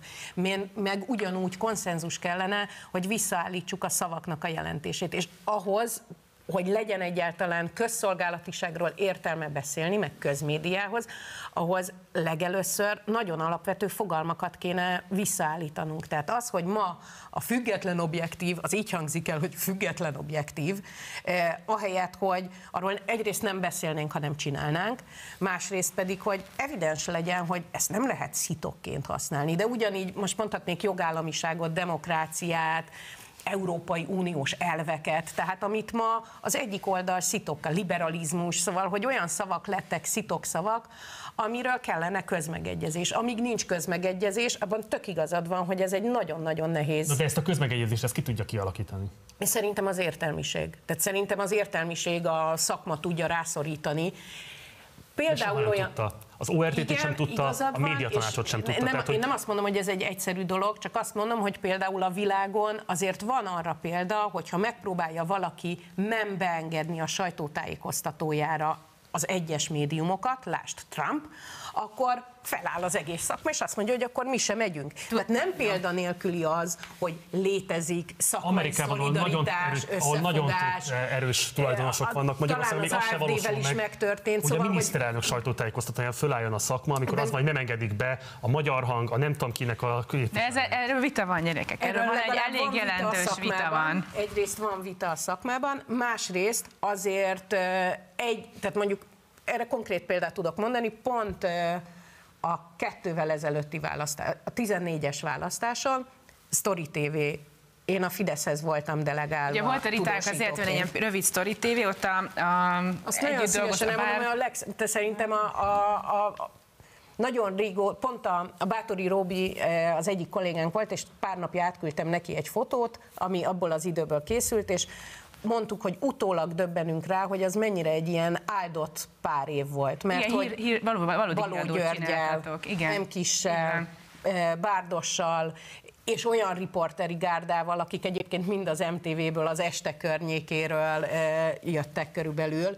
Csináltunk két, három évig egy szerintem nagyon magas színvonalú ö, híradót, ami sokkal inkább egy nyugati típusú híradó volt, tehát hogy ez a Sky News volt uh-huh. a minta. Tehát egyébként ott is már azon gondolkoztunk, hogy hogyan lehet olyan nemzetközi mintákat átvenni, ami próbál a közszolgálatiság felé menni, de közben kereskedelmileg is értékesíthető és értelmezhető dolog. És a Story TV-vel voltam delegálva a Bálnába a választások éjszakáján, és nem tudom, hogy minket biztos, hogy nem engedtek be, arra hivatkozva, hogy a Bálnában nincs hely. És Igen, akkor, akkor nem ment be a HVG. De várjál, nem ment be a HVG. Népszabadság, nem ment be talán az, az akkori Index, nem ment be a 24, szóval, hogy azért ott és igen, a televíziók bementek, tehát hogy, de hogy azért ott volt egy olyan erős szakmai összefogás, és az aznap, a választás napján az egy nagyon erős hír volt. Hadd kérdezzek, hogyha ez ott megteremtődött, mi hiányzott ahhoz, hogy ez fenntartható legyen? De mert azért, mert vita van róla, tehát hogy van ez a nézőpont, meg van az a nézőpont, hogy bemegy a másik szerkesztőség, és erre számtalanszor volt például, mondjuk az RTL klub bemegy, és fölteszi a magyar hang kérdését úgy, hogy a magyar hang kérdését szeretném tolmácsolni, és amikor a harmadik ilyen jön egy, nem tudom, egy sajtótájékoztatón, akkor a szembelévő miniszter azért azt fogja mondani, hogy talán lehet, hogy be is lehetne engedni a magyar hangot, ha már úgyis mindenki őket kérdezi, és ez konkrétan megtörtént. Tehát ez is egy forgatókönyv. És én nem tudok átfogni, hogy melyik a jó, szerintem, szerintem mind a kettő mellett van és Mind a ellenérv. kettő mellett van érv. Az, hogy ö, egységesen kéne cselekedni, abban, abban tök igazad van, Marci, de szerintem azt te is látod, hogy, hogy nagyon sokszor az ilyen zártabb szakmai fórumokon ö, még olyan újságírók sem értenek nagyon sok szakmai kérdésben egyet, akik egyébként mondjuk a világról körülbelül ugyanazt gondolják. Tehát, hogy ez Ti MOASZ tagok vagytok? Nem. Nem. És nem is tartnátok fontosnak, hogy legyen valamilyen típusú szakmai érdekvédelmi szövetség, notabene szakszervezet? De, és De. képzeld el, hogy van egy szakszervezet, amiről tök kevesen tudnak, egy operatőr ö, ö, csinálta meg, és olyannyira működik, hogy talán az RTL-ben volt olyan fizetésemelést, amit már ők értek el. Tehát, hogy mert mit tudom én, különbs, nagy különbség volt bizonyos beosztások között.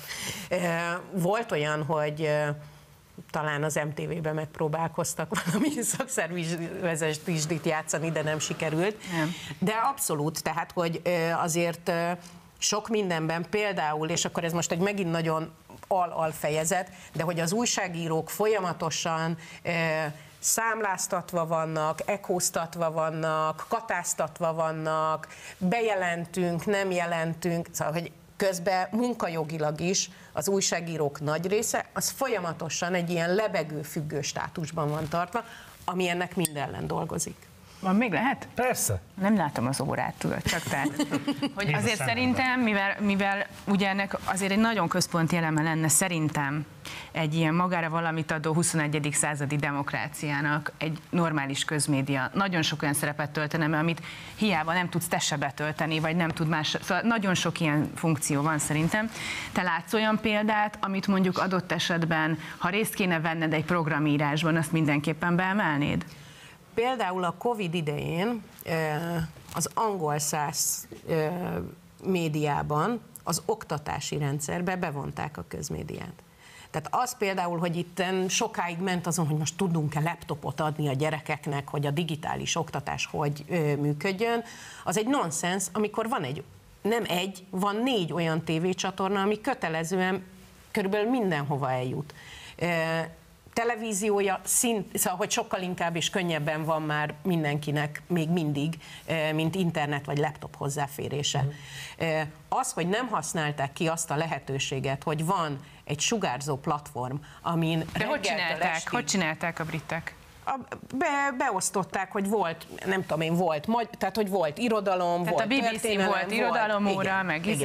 igen. Mondjuk rengeteg appal bír az- a És BBC rengeteg egyébként, appal, tehát szóval, hogy azért- nyelvet tanulni lehet velük, specializálódni hírekre, meg szóval És hogyha belegondoltak, akkor azért volt a közszolgálatiságnak egy olyan ideje, amikor a Minden Tudás Egyeteme a TEDx-et jóval-jóval megelőzve e, olyan előadásokkal működött, most amit én Igen. szerintem évente megnézem Eszterházi Péter előadását, mert annyira e, fontosnak tartom, de hogy ott olyan előadások voltak, ami ami a TEDx-en is lehetne akár, és korát megelőzően. Nagyon Szóval, jó, hogy van, igen, az a minden tudás egyetemen például igen, tehát ez, az egy nagyon, nagyon erős kezdeményezés volt, és milyen kár, hogy eltűnt, pedig simán lehetne folytatni, és ez egy abszolút közszolgálati dolog lenne. Vé- Vége? Nem, még egy záró kérdésem van Alitához, hogy te ugye televíziós politikai újságíróként kezdted, Igen. és mostanra már videós politikai újságíró is vagy, tehát igazából az elmúlt tíz évben végigkövetted a platformnak a diversifikálódását, YouTube-on is jelen vagy, sőt TikTok csatornád is van. Um, Szerinted ezekben a platformokban van jelentős potenciál politikai újságírói szempontból? Abszolút, sőt azt gondolom, hogy közszolgálati potenciál is van. Tehát, A hogy is.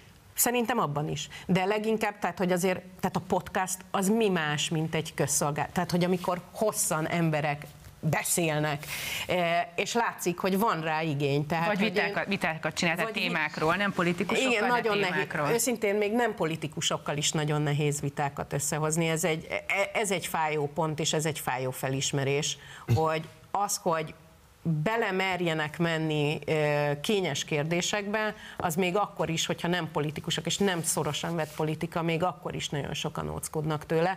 Ez szerintem az egyik legnagyobb rombolás. De jó, de azért ez, hogy visszakitérjek a Marci kérdésére, hogy tehát látod ebben a lehetőséget. Abszolút. Sőt, én azt gondolom, hogy nem feltétlenül, tehát a- ha elkezdünk azon gondolkodni, hogy hogyan kellene meg, megújítani a közszolgálati médiumokat, akkor nem biztos, hogy abban kell gondolkozni, amit ma ismerünk, hogy van M1, M2, Duna, Hanem Kossuth Rádió. internet felől? YouTube felől kell gondolkozni, podcastok felől kell gondolkozni, közösségi, pont azért, hát hisz közösségi média, tehát hogy mi jobban tudná építeni a közszolgálatiságot, mint hogyha folyamatos interakcióban, folyamatos beleszólása van a nézőknek, és egy fél mondat, hogy azért például a heti naplóban, hogy azért arról is essen szó a, a, a másik munkámról és szerelem gyerekemről, hogy azért a heti naplóban folyamatosan kapcsolatban vagyunk a nézőkkel, olyannyira, hogy ugye három év, amíg nem jött be a Covid, addig minden adás után volt Facebook Live, ami egy tévénél tök szokatlan volt, és nagyon működött. Ami azt mutatja, hogy az, hogy a nézővel állandó kapcsolatban legyél, az motivál, az előre visz, az olyan kérdéseket vet föl, ami nem biztos, hogy magadtól eszedbe jut. De a TikTokkal kapcsolatban azért ez egy fontos kérdés, mert ugye pont Ezzel a nem fennakadtál azért- TikTokon. Azért is emelted ki, mert hogy azok ilyen long form, tehát hogy ott lehet elmélyültebben beszélgetni. A TikTok meg pont az azonnaliságával és a rövidségével Igen, de azt képes mondjuk hatni. képzel, képzeld el, hogy mondjuk egy tüntetésen mennyire jól lehet használni. Tehát, hogy, vagy, tehát, hogy azért mondjuk most a háború megmutatja, hogy hogy tudósítani lehet TikTokon Bizony, keresztül. igen. Tehát, Csak hogy, teljesen máshogy, mint ahogy- mint amit gondolunk és a másra kell használni. Tehát nyilván minden, tehát hogy az a szép ráadásul, hogy minden platformot lehet másra használni. Ezért egészen már, mert ez a másik, hogy hol akarunk megszólítani, és kiket akarunk megszólítani. Tehát, hogy a, azt gondolom, hogy az 50 fölöttiek, azok még megvannak közszolgálati nézőként, de hogy közben, és ez egy fontos kérdés, újságíró szakmailag is, van egy egész generáció, akinek fogalma sincsen arról, hogy mi az a független Ó, bizony, újságírás. bizony, Tehát, hogy bizony. azért ö, akik 2010-ben beléptek az MTV kapuján újságíróként 20 évesen, azok ma 30 évesek és 10 éve abban szocializálódnak, hogy az a normális, ha nem kérdezhetnek. Ez szörnyű. Igen, ez jogos, igen. Benyúr Rita, nagyon köszönjük, hogy elfogadtad a meghívásunkat. Én köszönjük, köszönöm. Köszönjük, jó volt. Szia, szia. Nem úszod meg a kérdést, ugye te nyilatkoztad egy interjútban, hogy szívesen megfogalmazol egy koncepciót arra, hogy hogy nézzen ki egy ideálisabb közmédia. Mhm. Uh, neked vannak ilyen ambíciói, te te lennél közmédia vezető, vagy vezetőség? Csak még bármit mondok, úgyis megkapom, hogy egyrészt, hogy fiatal vagyok, mert a nők mindig mindenhez fiatalok, tudod. De másrészt persze, hogy van, hát én szeretnék tenni, érted? Tehát ez a szakmám, a szűken vett szakmám. Na, náhogy szeretném megcsinálni olyan emberekkel, érted, mint mondjuk a Rita, akiben ennyi gondolat van arról, hogy hogyan fogalmazzuk meg a közszolgáltiságot. Na, náhogy van ilyen, és igen, most azért elindultak ilyen-olyan beszélgetések, meg gondolkodások zárt közösségekben, amelyek nagyon előremutatóak. Tehát én azt gondolom, hogy igény is volna rá, és meg is lehetne csinálni. Hát nyilván az előfeltétele egy kormányváltás, ezért is kérdezem tőled, hogy ha van kormányváltás, és mondjuk egy ilyen koncepciót beadsz, és egyébként azt el is fogadják, um, hogyan tudod azt elkerülni, hogy legyél lekötelezettje a hatalomnak, hiszen azért az a média környezet, meg az a politikai környezet, gazdasági környezet, ami Magyarországon lesz, azért, hogy mondjam, valószínűleg azért a kormánynak az lesz az érdeke, hogy a közmédia legalábbis szimpatizáljon vele, hogyha nem is favorizál. Figyelj, Marci, valójában azon, hogyha megnézed, hogy a különböző kormányok hozzák a saját holdudvaraikat és slepjüket és kiszolgáló személyzetüket, ilyet lehet csinálni, akkor nyilvánvalóan mindez, amiről beszélgettünk, örökre fikció marad. Azért nem, én nem nagyon titkolom, hogy milyen vagyok, érted? Tehát én nem nagyon titkolom a magam autonómiáját. Tehát aki velem akar együtt dolgozni, most te, vagy ami tök jó, vagy bárki, az tudja, hogy nem fogja tudni a számba adni a szavakat, a gondolatokat, és, és nem fog tudni lekötelezetté tenni, mert abban a pillanatban kihátrálok, sokszor hátrálok ki helyzetekből. Ez szerintem ilyen, hogy az egész dolog akkor jön létre, nem árultunk zsákba macskát. Az világos, de ugye 130 milliárd forint jelenleg a költségvetés a közmédiának, feltétlenül változna csak a kormányváltás, de így is nyilván, tehát jelenleg is ez egy, ez egy pártfinanszírozási intézmény. 2010 is az volt, a mostani mértéke viszont egészen kirívó, tehát nyilvánvaló, hogy a töredéke megy el műsorgyártásra, műsorszolgáltatásra, és a jelentős többsége az pedig klientúrákat hízlal. Az arányokon nyilván lehet változtatni, de szerinted elképzelhető az, hogy Magyarországon a közmédia, ami rendszerváltás óta mindig is a pártfinanszírozás ilyen intézménye volt. Nagyon különböző mértékben. Szerintem ez egy külön téma, hogy a rendszerváltás óta a közmédia mit csinált, meg mit nem csinált, hogy volt lekötelezett, vagy hogy nem volt. Én nagyon, nagyon kellemetlenül érzem magam abban a pillanatban, amikor egyenlőségjeleket kezdünk nem is. két korszak közmédia közé, nem, ilyen drámai nem volt még soha. Értem, hogy van egy tendencia, egy csomó tendenciát akarna, akarnának sokan visszafordítani, nem? Tehát, hogy ezt a tendenciát is vissza kell fordítani. By the way, én azt gondolom erről, mint mondjuk a színházigazgatói pályázatokról. Az államnak nem az a dolga, hogy a kormánypárt ideológiáját rányomja a színházigazgatók személyére, és annak megfelelően válassza ki őket. Tehát az államnak az a dolga, el? nem, nem. Csak, csak egy pályázaton? Így van. By the way, azt gondolom, hogy az államnak az a dolga, hogy biztosítsa azokat a körülményeket, amelyek létrehozhatnak tisztességes versenyt. Ugyanezt gondolom egy közmédia elnöki, meg közmédiás megbizatásnál, és ugyanezt gondolom egy színházigazgatói pályázatnál. Nem az a dolga, hogy pártakkönyv alapján megmondja, hogy ki az, akinek való. Ez világos, de egyébként szerintem vannak olyan gyakorlatok a világban, Németországban például rengeteg olyan tartományi színházi intézmény van, ahol kifejezetten kinevezéssel, és ezzel is vállalják a felelősséget. Bele lehet, bele lehet de erről lehet vitatkozni. Egy záró kérdésem van, hogy azok a nézők, akik adott esetben sokkal szívesebben látnának riporterként. Nekik tudott valamilyen garanciát adni arra vonatkozóan, hogy ha leszel is közmédia elnök, attól még leszel képernyőn is? Tuki vagy, de mit tudom én, meddig akarok képernyőn lenni? Hát az idő múlik, tudod, nem tudom. Én nagyon szeretem ezt csinálni, tehát nyilván nem tudnám soha feladni. De ezzel még kár gondolkodni, mert ha egyszer úgy alakul, akkor elgondolkodom rajta. Jó. És közben megérkezett a stúdióba Simonovics András, akivel a nyugdíjrendszer kérdéséről fogunk majd beszélgetni. Szervusz, köszönöm szépen, hogy elfogadtad a meghívásunkat. Köszönöm. A kampányban nagyon sok kérdés merül föl a nyugdíjrendszer egészével kapcsolatban. Ugye állandóan azt lehet hallani, hogy reformra szorul az egész, a ellenzék ugye Svájc indexálásról beszél, amihez kötné majd a nyugdíjemeléseket. Ugye a kormány ezt kivezette 2010 után, de hát közben visszavezették a 13. havi nyugdíjat, még hogy egy nagyon sajátos formában is. Az ellenzék ígéretet tesz, hogy a 13. havi nyugdíjat meg fogja tartani. A kormányzati és az ellenzék ígéretekből milyen nyugdíjkép rajzolódik ki, tehát akármilyen hatalom fogja folytatni a kormányzást, vagy elkezdeni a kormányzást 22. áprilisa után, hogy fog kinézni szerinted? Mik a legfontosabb jellemző a És hogy kéne kinéznie?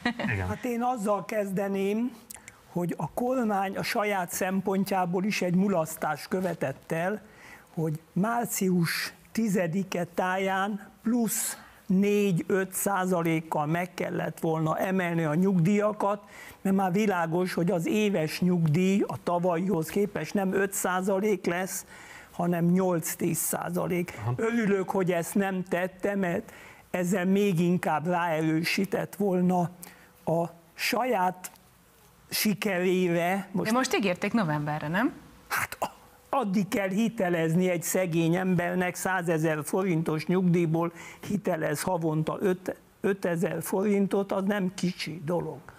Na, a általános kép én a zsákutca szót használnám, a Orbán rendszer utolsó 12 évére, hogy ami változtatást csináltak, annak a zöme hibás irány volt, és ha ők még 2030-ig uralmon marad Orbán Viktor, ahogy ő szeretné, akkor még lehet, hogy neki meg kell fordítani ezeket az általános irányokat, amiket elindított. Én, én nem tudom, hogy hogy számolják a nyugdíjakat valójában. Megnéztem a képletet, állati bonyolultnak tartom, nem értek hozzá. De elmagyarázod nekem, hogy Igen, mik ezek nagyon az irányok? leegyszerűsítve, az in, van különbség induló nyugdíj és folytatott nyugdíj. Minden évben mondjuk a nyugdíjak 5%-a új nyugdíj, most vezették be, és 95% régi, de minden régi nyugdíj egyszer új nyugdíj volt.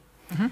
Na most az új nyugdíjak számítása az két tényező szorzata, hogy hány évig dolgozott, mondjuk 40 év után 0,8-as szorzó van, és a második tényező, hogy mennyi volt az életpálya keresete, úgy átlagosan, és mondjuk, ha ma 250 ezer forint egy nettó kereset, esetleg vegyük 300 ezernek, és hogyha nem lennének korábban sokkal kisebbek, akkor 240 ezer lenne a 300-nak, a 80 százaléka 240 ezer forint, annyi lenne egy új nyugdíj, hát nem annyi, kicsit kevesebb. A régi nyugdíjak, azok a tavalyi nyugdíjak, azok még alacsonyabb reálbérhöz számolták, és emiatt azok le vannak maradva az újaktól. Tehát itt van nekem egy táblázatom, ez a második táblázat, ha be tudják mutatni. Elvileg készülnek a kollégák, igen. De, igen, kérlek. hogy mondjuk a induló nyugdíjak, ha 2010, ez, ez mind 2021-es áll, és ez egy spekulatív számítás, mert pontos adatokat nem közölnek, akkor a 2015-ben 140 ezer forintos induló nyugdíj uh-huh. 2021-es áron, a 2020-as induló nyugdíj az már 190 Aha. ezer. Tehát, Tehát van egy ilyen sokkal- igazságtalanság tulajdonképpen a igen, rendszerben. ez teljesen hibás. Ezen a svájci indexálás ezt felire csökkenteni, ezt a rést, az új és a régi nyugdíjak De még között. akkor is új nyugdíjasnak lenne legjobb lenni, csak kisebb Igen, réssel. igen. Bocsánat. Bocsáss meg, csak a, a, a bérek és a nyugdíjak arányáról beszél kérlek, mert azzal kapcsolatban van grafikon, amit tudunk mutatni a Na nézőknek. most az az egyes ábra, hogy 2015-ben a nyugdíjak aránya az nettó bérhez még 67% volt, és ez 2020-ban lement 50%-ra. Tehát ez mutatja, hogy egy átlagos nyugdíj és egy átlagos dolgozó közötti arány radikálisan megváltozott. Hozzáteszem, mint tudós, hogy ez egy torzított szám, a valóságban nem ilyen rossz a helyzet, mert a nyugdíjakat pontosan mérjük, a béreket pontatlanul. Uh-huh. Tehát van Jó, egy de a gyanú- tendencia látszik, hogy a nyugdíj veszít látszik. az értékéből a bérekhez képest. igen, igen. És ezt a svájci indexálás megfelezni, ezt a rést. Én egy picit absztraktabb kérdéssel szeretnék Igen. Igen. tovább menni, de nagyon érdekel, mit gondolsz erről. Ugye, hogyha a nyugdíj egészét nézzük, a nyugdíjrendszer egészét nézzük, akkor az igazából a szolidaritás közösség minőségét fejezi ki egy társadalmon belül. Nevezetesen, hogy a keresőképes ö, ö, polgárok hogyan termelnek annak érdekében, hogy a nyugdíjas emberek számára megfelelő pénzbeli ellátásokat lehessen garantálni. Nyilván a korábbi nyugdíjjárulékokból is kerül valamilyen módon kiosztásra, felrovásra, kiosztásra a nyugdíjasok számára, de közben mégis a szolidaritás közösség minőségét fejezi ki akkor is ez az egész rendszer. És Magyarországon ez kriminális állapotban van, és ennek azért vannak kulturális okai is. Tehát Magyarországon azért a generációs feszültségeket nagyon erőteljesen szítják, nagyon erőteljesen nyugdíjas ellenes retorika van a közéletben. Szerinted milyen típusú intézkedésekkel lehetne kifejezetten javítani a generáció közötti szolidaritást, most független attól, hogy a nyugdíjrendszer egészét hogyan alakítaná egy következő kormány? Hát én sajnos nem vagyok ilyen filozófikus alkat. Én nem érzem ezt a nyugdíj ellenes, Jó, hogy van, én, ennyire én nem sem. érzem ezt. Bocsánat, a nyuggerezéssel ti nem találkoztok Én, soha én sem? mást mondanék, hogy Kádár János, a véreskezű Kádár János nem vetemedett volna arra, mint a tisztakezű Orbán Viktor, hogy elmegy el Bözsi nénihez, meg Márika nénihez, és megbeszéli vele a nyugdíjrendszert. Tehát ez annyira a magyar állampolgár lenézése, Majd adok egy 80-ast, igen. igen. Tehát ez példátlan, tehát lehet azt mondani, hogy ez a siker. titka. Érzed De nem, ezt? én nem ezt érzem, és még valamit mondanék, hogy ez a szolidaritás, ez el van túlozva, ezt úgy is föl lehet fogni matematikailag, én matematikus vagyok eredetileg, hogy a nyugdíj egy kényszer megtakarítási program, és nem különböző okok miatt nem a saját számlámon bonyolult módon hízlal, és akkor abból veszek egy életjáradékot, hanem az állam ezt maga csinálja. De van egy nagyon erős kényszer megtakarítási jelleg, és egyes államokban, például Csehország, a szolidaritás sokkal erősebb, mint nálunk, de például a 13. havi nyugdíj, arról is talán van egy ábra, ez a, itt tudom én, az az hármas ábra, hogy a lengyelek, a mi legjobb barátaink, azok a 13. havi nyugdíjat egységesen fizették ki, tehát a magas nyugdíjas az ugyanolyan keveset kapott, mint az átlag, és az alacsony nyugdíjas ugyanolyan sokat kapott, mint az átlag. A szlovákok, a butatótok, ugye, ahogy a magyar nacionalisták mondják, azok meg azt csinálták, hogy a kis nyugdíjas az, az, át, az a 200 euró helyett 300 eurót kapott, a nagy nyugdíjas, a 900 eurós nyugdíjas, az meg 50 euróval szúrták ki a szemét. Hát de örülök, hogy az ellenzék Jó. nem kampányolta a lengyel modellel, mert még így is az a hazugság van mindenütt, hogy az ellenzék elvenni a 13. havi nyugdíjat. Igen, miközben egyébként ez nagyon fontos, hogy tényleg ez, miközben megkérdette az ellenzék is, hogy megtartaná a 13. havi nyugdíjat, ahogy a kormány is, csak hadd kérdezzek valamit egyel hátrébb, hogy most amellett, hogy van egy ilyen probléma, hogy hogyan számoljuk a nyugdíjat, hogy a belépő nyugdíjnak és a már meglévő nyugdíjnak hogyan csökken ez, vagy egyáltalán, igen, szóval sok kérdés kavarog a fejemben, de azért van egy ilyen nagyon alapvető, amit nyilvánvalóan mindenki tud, hogy akárhogy is, de strukturálisan is probléma van, nem, nem csak a számolással. Tehát amire a Marci is utalt, hogy ugye egy aktív keresői réteg kell, hogy megkeresse azt az összeget, vagy annak az összegnek egy részét, amely aztán kiosztásra kerül nyugdíj formájában. Ez a réteg ugye fogy, jelentősen fogy, ugye a reprodukciós rátája Magyarországnak azt hiszem 1,6-es, most igen. tudom, hogy számokban beszélni gyerekek igen, fura, igen, de 2,1-nek kéne lennie, hogy valahogy föntartsa magát a társadalom. Tehát, hogy ez a strukturális probléma, ez, ez hogyan megoldható? Van-e olyan nyugdíjrendszer Európában, hiszen ez egész Európát érintő probléma, ami erre jól tudott reagálni? Hát például a német, ami sok szempontból például szolgál nekünk, az minden évben figyelembe veszi, hogy hogy alakul az idősek és a dolgozók aránya, és ha az az arány nem úgy alakul, hogy romlik ott is, akkor bizony csökkenti a nyugdíjemelés mértékét. Automatikusan hát reagál Van egy erre. automatikus stabilizálás a svéd rendszerben is, a magyar rendszer az padlógázzal megy a katasztrófa felé. Például én azzal vádolom Orbán Viktor tanácsadóit, hogy nem magyarázták el neki, szegény Orbán Viktornak, a vezénylő tábornoknak, hogy ezek a magas nyugdíjak, magas induló nyugdíjak, ezek megmaradnak, vagy még tovább nőnek, az alacsonyak kihalnak, és az egész rendszer fenntarthatatlanná válik.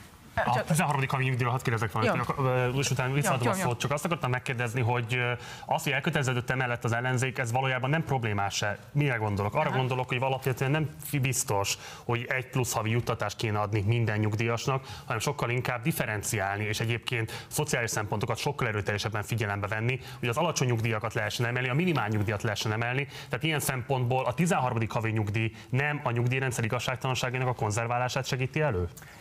A lengyel rendszer, hogy mindenkinek ugyanannyit ad, és ha azt képzeletbe elosztjuk a 12 egyenlő részre, akkor az valamennyivel csökkenti a, túl, a jelenleg már túlzott különbségeket. Nem csak ott van különbség, hogy az évjáratok között, hanem az évjáratokon belül is, mert ez a nagyszerű kormány, ez páratlan zsenialitással eltörölte a progresszív esziát, és eltörölte a nyugdíjplafont. 2013 előtt nagyon kevés nyugdíj lehetett 300 ezer forint fölött, most már tucatjával születnek Jó, de a milliós tucatnyi. nyugdíjak. Hát azért tucat, most pont Na várjunk, ez 30-an aztán nőni 35-en. fog, ez gyorsan fog nőni, tehát hogy például a persze csak én lennék egy politikus, nem vagyok szerencsére, én kiálltam volna, és azt mondanám, hogy én a 13. havi nyugdíjat lengyel módra fizetném, de lehet, hogy ez politikailag bukás. De hadd kezdek valamit, és lehet, hogy naivitás, az előbb is ezt akartam, de jó kérdés ahhoz is. Tehát, hogy azért mégiscsak arról van szó, hogy azon országokban, és szerintem az Unióban több ilyen ország is van. Én olvastam egy számot, hogy hogy, hogy, hogy a többség, tehát mondjuk 17 országnak biztosan van ilyen típusú automatizmusokkal ellátott nyugdíjkorrekciós rendszere, ami gyakorlatilag az én olvasatomban azt jelenti, hogy leválasztja a politikai adhok döntéshozatalról a nyugdíjrendszert, hiszen az automatikusan reagál a gazdaság számaira, a bérből élők számaira, a nyugdíjból élők számaira, biztos lehet még egy csomó ilyen, egy ilyen szempontot beépíteni a rendszerbe, csak azon gondolkozom, hogy, hogy, hogy távolítani a politikai döntéshozataltól a nyugdíjkérdést, az azért megoldhatná ezt a problémát, hogy nem folyamatosan politikai ígérgetésre használnák a különböző színű hatalmak a nyugdíjasokat, hanem egyszerűen lenne egy rendszer, ami akkor is úgy van, és ahogy te ezzel em- említetted a közmédiánál, mindenkitől függetlenül pontosan tudod, mert átlátod, hogy jövőre mennyire számíthatsz, hogy ez így fog növekedni, vagy úgy fog növekedni, nem a kormány kegyétől függ, akármilyen színű kormány. Teljesen egyetértek.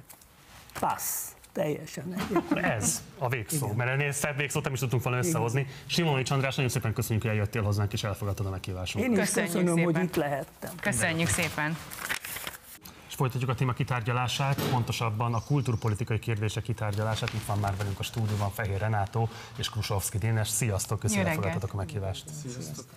Dénes, elsőként hozzád fordulok, neked januárban volt egy cikked a Magyar Narancsban, amelyben az ellenzéki kultúrpolitikai ötletek, javaslatok, felvetések összességét próbáltad valamilyen módon áttekinteni. Ezek alapján, illetve az azóta eltelt idő alapján miben határozható meg, ha meghatározható egyáltalán az ellenzéki kultúrapolitika karaktere? Mert egyébként nincs rendesen leírt ellenzéki kultúrpolitika, ezt csak zárjelbe jegyzem meg. Tehát ahol van egészségügyi politika, meg oktatáspolitika, ott nincs kulturális fül.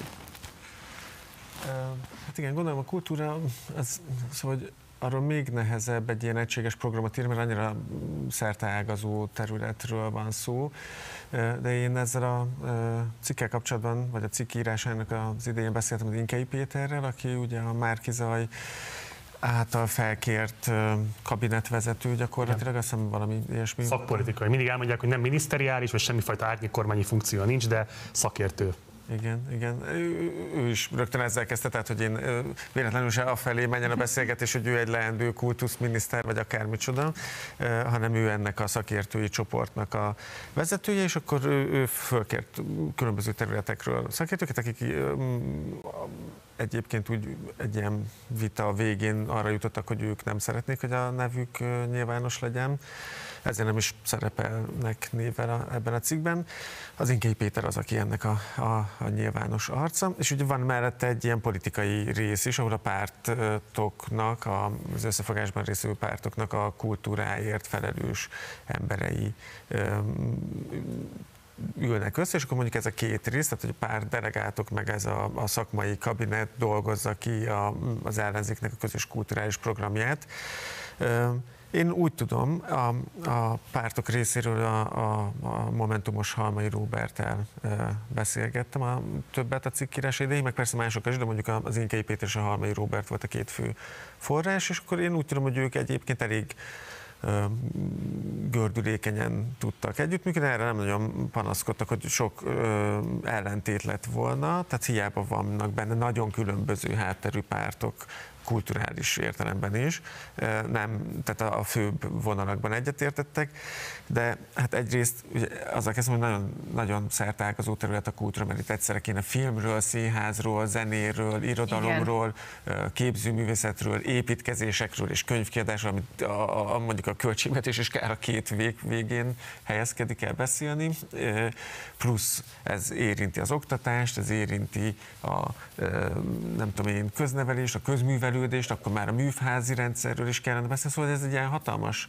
dolog. De nem olvastatok, az Inkei Péternek a 444-en volt egyébként egy interjúja, és azért az volt az érdekes, hogy voltak ott konkrét kijelentések, csak arra a kérdésre, hogy hogyan, Arra a kérdésre túl sokszor volt ez a válasz, hogy hát most egyre csak detektáltuk a problémát. Hát igen, mert szerintem, és akkor ugye biztos a Renátú majd ezt átveszíte, hogy, hogy ez a nagy probléma egyenlőre szerintem a kultúránál, meg minden másnál is, de a kultúránál is, hogy uh, egyfelől a kiszervezésekkel, vagy tehát főleg a kiszervezésekkel, másrészt meg az ilyen alkotmányba foglalása, vagy alaptörvénybe foglalása, meg ilyenekkel úgy be vannak biztosítva, vagy be vannak betonozva olyan struktúrák, amikhez hozzá igen. kell nyúlni, ez mindenkinek világos. Szerintem ez még a fideszes kulturális vezetésnek, vagy hát olyan nincsen, de mondjuk a fideszeseknek is világos, hogy ez így nem nincsen jól megcsinálva. Az ő oldalukról sem, mert hogy nem működik jól, nem is erről szól. Ehhez hozzá kell nyúlni, de az egyelőre nem világos, hogy hogyan lehet, vagy nem tudom, hogy te ezt mennyire látod? Ugye, amikor e- arról beszélünk, hogy milyen az ellenzéknek a kulturális programja, akkor tényleg felmerül, hogy 12 év után mik azok a romok, amikre aztán a romokból építkezni lenne érdemes, és ez egyfelől ez az alapítványi kiszervezés, ugye látjuk ezeket a nagy konglomerátumokat, Magyar Kultúráért Alapítvány Demeter Szilárd vezetésével, a Matthias Corvinus kollégium, a Schmidt Mária féle közalapítvány, tehát hogy itt tényleg nagy kérdés az, hogy ezekhez az intézményekhez hoz le, hogyan lehet hozzáférni majd ezekhez a forrásokhoz, amik egyfelől uh, ingatlan források is, tehát hatalmas mennyiségű ingatlant uh, evet meg ez a sokféle gömböt, meg rengeteg új intézményt alapítottak, aminek, aminek, aminek nem látható, hogy milyenek a, milyenek a tevékenységei. Néha ingatlanos szempontból érdekesebbnek tűnik az egész, mint hogy igazából ezekben az ingatlanokban milyen tevékenység folyik, mert egy csomóban nem folyik. Na, de ez nagyon fontos, amit mondtok, bocsánat, csak van egy olyan elméletem, aztán majd megcáfoljátok, hogy szerintetek nem így van, hogy ugye mind a ketten bizonyos pontokon elég markánsan fölemeltétek a szavatokat, akár aktuális döntéseken, és ha most mondjuk az irodalmat nézem, 2018-ban a választások után tusványoson jól összezördült Orbán János Dénes és Elsimon László. Ugye akkor kapta meg Orbán János Dénes a Kárpát-medencei tehetséggondozást, gondozó Kft. és a, a, az Elsimon pedig akkor éppen ex-államtitkár volt, és az Orbán János Dénes azt mondta, hogy most akkor milyen kapája és senki se, az Elsimon azt mondta, hogy ne, ne, ne, azért ez nem úgy van, tehát hogy itt azért a teljesítményhez kössük a dolgokat. Ez volt 18-ban, egy ilyen programadó tusványos volt.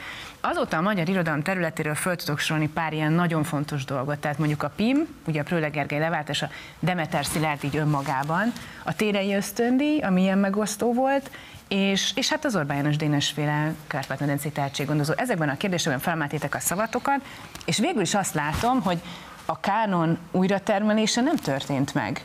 Miközben bizonyos, bizony, más kulturális területeken ennél sokkal előrébb tartanak pusztán azért, mert több eszköz kell hozzá. És valahogy az az érzés, hogy az irodalom ilyen szempontból egy támadhatatlan bástya. Hm. Hát azért eléggé megtámadott Bástya nagyon Megtámadott. Be, hogyha azt mondom, hogy a József Attila körnek a kivéreztetés Abszolút, és igen. és ami a magyar fiatal irodalomnak egy nagyon fontos érdekvédelmi szervezete volt, és még mindig gyászban vagyok ez ügyben, pedig ez három éve zárult le ez a történet, de hogy, hogy összességében szerintem azok a kérdések, és ez visszamutat az előző ügyre is, mármint hogy az ellenzéknek milyen az ajánlata, amit tudnak állítani, az például az, hogy a Nemzeti Kulturális Alapnak azokat a forrásokat, amik kikerültek a Nemzeti Kulturális Alap alapkezeléséből, azokat visszaadják például, illetve hogy a kuratóriumok ismét nem ebben a brutális aránytalanságban, hanem demokratikusan lesznek delegálva különböző szakmai szervezetek felől, de hogy ez egy ilyen technokrata megoldása hát tulajdonképpen. Igen. Egy visszaállítása annak a 2010 előtti demokratikus kuratóriumi rendszernek, ami megvolt, de hogy azt gondolom, hogy ennél sokkal bátrabban és messzebbre lesz szükség tekinteni. Tehát nem lehet csupán restaurálni, a restaurálás Inkei Péter szótárából származik, hanem, hanem valami olyan kulturális víziót kell kínálni, ami a kulturális hozzáféréssel, a vidéki művészekkel, a testvérvárosi rendszerekkel akár, tehát nemzetközi szintre emelni azokat a kapcsolatokat, kulturális kapcsolatokat, amik bizonyos értelemben a forráshiány miatt, és forráshiány mindenképpen fenn fog állni, de a kulturpolitika nem kizárólag finanszírozási kérdés, a kulturpolitika az identitás kérdés is. Sokszor csak szimbolikus ügyekről beszélünk, és felháborodottan szimbolikus ügyek kapcsán tesszük meg a magunk Facebook bejegyzéseit, vagy Facebook posztjait, de, de e, ez csupán, szó, szó, sokkal inkább proaktívan kellene a kulturpolitikához hozzáállni, túl azon, hogy restauráljuk azokat a persze nélkülözhetetlen demokratikus hagyományokat, amik korábban jellemzőek voltak. Mondd, Dénes. Én ehhez azt tenném hozzá, hogy azért a, egyrészt az Inkei Péter, mint tudományos szakember, azért nagyon jól látja a közművelődési területet, tehát hogy így erre van egy ilyen mm, modell az ő részükről, tehát hogy ezzel valamit kezdeni, és ezen keresztül az szerintem, és akkor ez már egy, inkább egy ilyen vízió, és nem csak egy ilyen restaurálás, hogy az egy elég határozott, nem tudom, ilyen statement volt a, a, amúgy a politikai oldal és a szakmai oldal részéről is, hogy, hogy mondjuk nagyobb hangsúlyt fektetni a helyi kultúrát, az alulról szerveződésre, a helyi dolgokra. Érted, a Fideszes kultúrpolitika mondjuk, hogyha csak az irodalomról beszélünk, de vagy akár a színházról. Tehát mondjuk ezt, hogy déri program, és akkor vigyük el innen az előadásokat a falvakba, és akkor azok majd ott jól megnézik, meg a nem tudom, irodalmi karaván, hogy a pesti írókat Igen. el, és akkor majd azt ott jól megnézik. És ehhez képest szerintem az azért egy ilyen másfajta gondolkodás mutat, hogy az ellenzéki programon az, hogy nem, persze ilyesmire is van szükség bizonyos keretek között, de amire a legnagyobb szükség van, hogy a helyben szerveződő kulturális programoknak, meg produktumoknak a támogatására legyen egy struktúra. Te máshogy fogalmazott meg, amit én úgy fogalmazok meg, hogy számomra például az irodalom területe azt bizonyította, hogy önmagában a szándék, egy kultúrkamp szándéka, az kevés a kánon újraírására. Akkor már működik, ha elveszem a, a lapátodat és azt mondom, hogy úgy ássál, mint a filmeseknél, ahol a milliárdok szétosztása az befolyásolja nem csak az egzisztenciákat, hanem az alkotni képességét, tehát a képességet is az alkotásra. Hát én ebben nem tudom, hogy az irodalom terén mekkorák a romok. Igen, oké, erre, erre ki akartam tenni, hogy szerintem azért itt tényleg arról van szó, hogy az irodalom egy viszonylag szabad vagy felszabadult területe ennek az egész kulturális ügymenetnek, mert a legkevésbé eszközigényes valóban. Igen. Tehát sokkal nehezebb pénz nélkül filmet forgatni, mint pénz nélkül regényt írni, de még akár csak egy könyvet kiadni sokkal olcsóbb, mint bármilyen más, mint egy kiállítást megszervezni, vagy akármicsoda. Szóval ez az irodalomnak egy nagy szerencséje, azon belül még a költészetnek meg főleg, szóval hogy ezt még ezen, ennek ilyen szintje is vannak, ez egy tök jó dolog.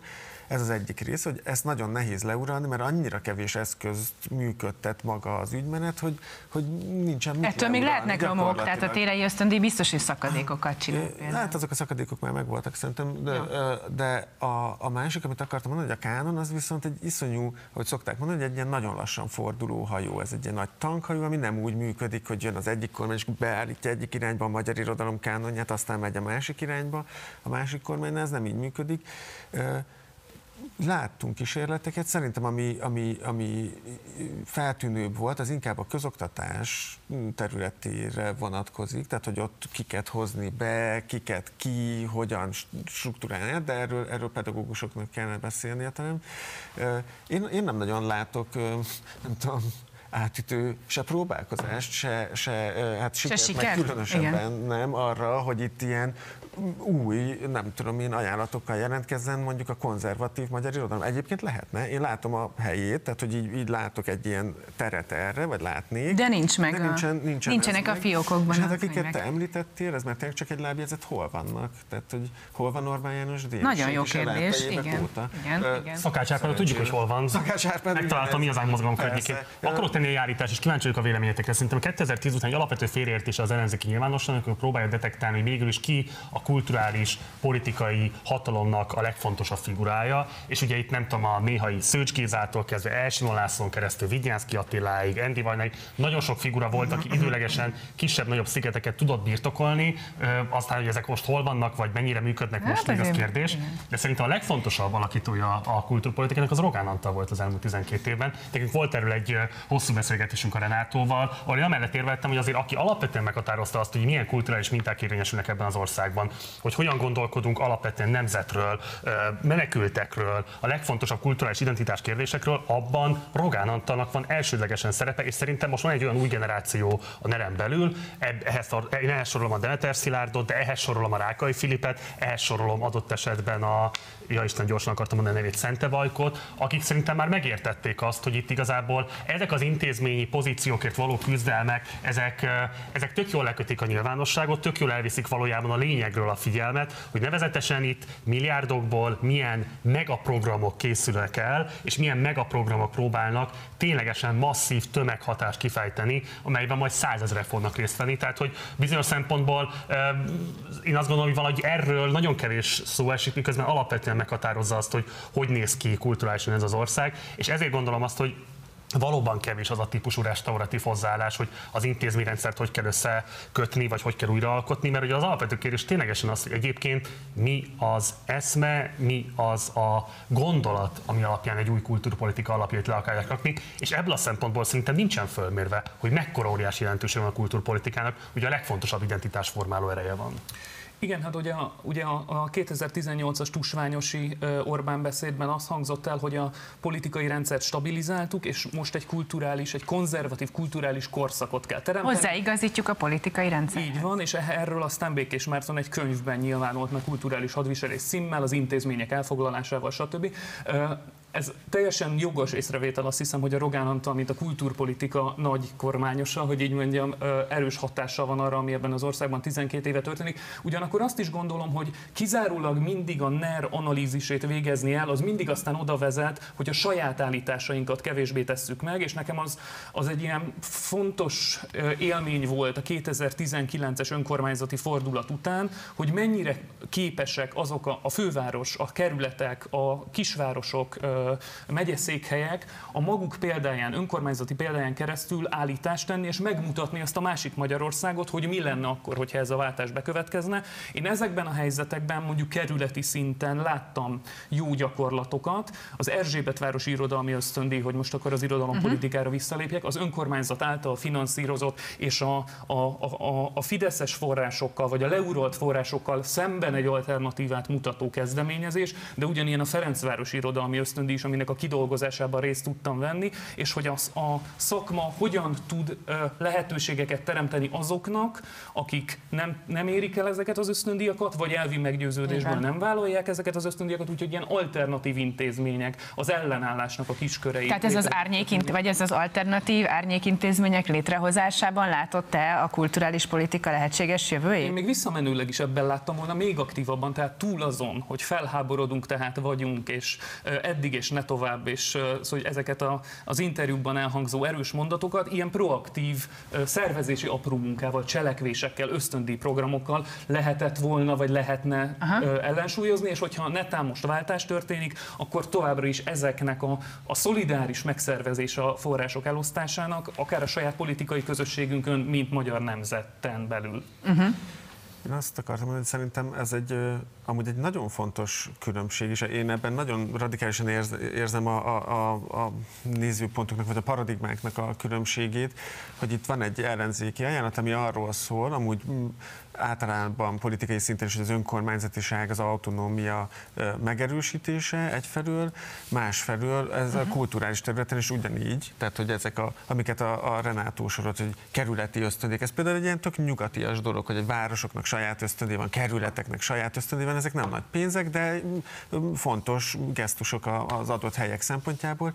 Ehhez képest van egy ilyen fideszes modell, ami minden, minden ilyen mamut izékbe van beleszervezve, alapítványokba, ösztöndíjba, nem lehet normálisan kis ösztöndíjakat kiírni, hanem kell egy ilyen iszonyú, átláthatatlan nagy böszme valamit csinálni a térei ösztöndíjat, amit te emlegettél értelmetlen, minden centralizálva van, a végén a Demeter mondja ki erre is, meg arra is, az igent, meg a nemet, meg mit tudom én, ennek semmi értelme nincsen, de szerintem a kultúra nem így működik, ez nem lehet így centralizálni, nem is kell. Ehhez képest az ellenzéknek szerintem az egy radikálisan más ajánlata, hogy legyenek kis jó, ez jó gondolat, igen. Ez, ez egy jó elv, amihez lehetne igazítani. Szerintem ehhez, és az előbb, amit mondtatok, hogy hol van a, nem tudom én, az üzenete, vagy a szellemiség, vagy nem is mondtam, hogy az eszmélyisége az ellen ellenzéki kulturális programnak, vagy az ellenzék kultúrájának úgy általában. Szerintem ez is egy bonyolult kérdés, mert ugye nagyon sok rétű, hogyha a politikailag nézzük, ha nem politikailag nézzük, akkor meg még sok rétű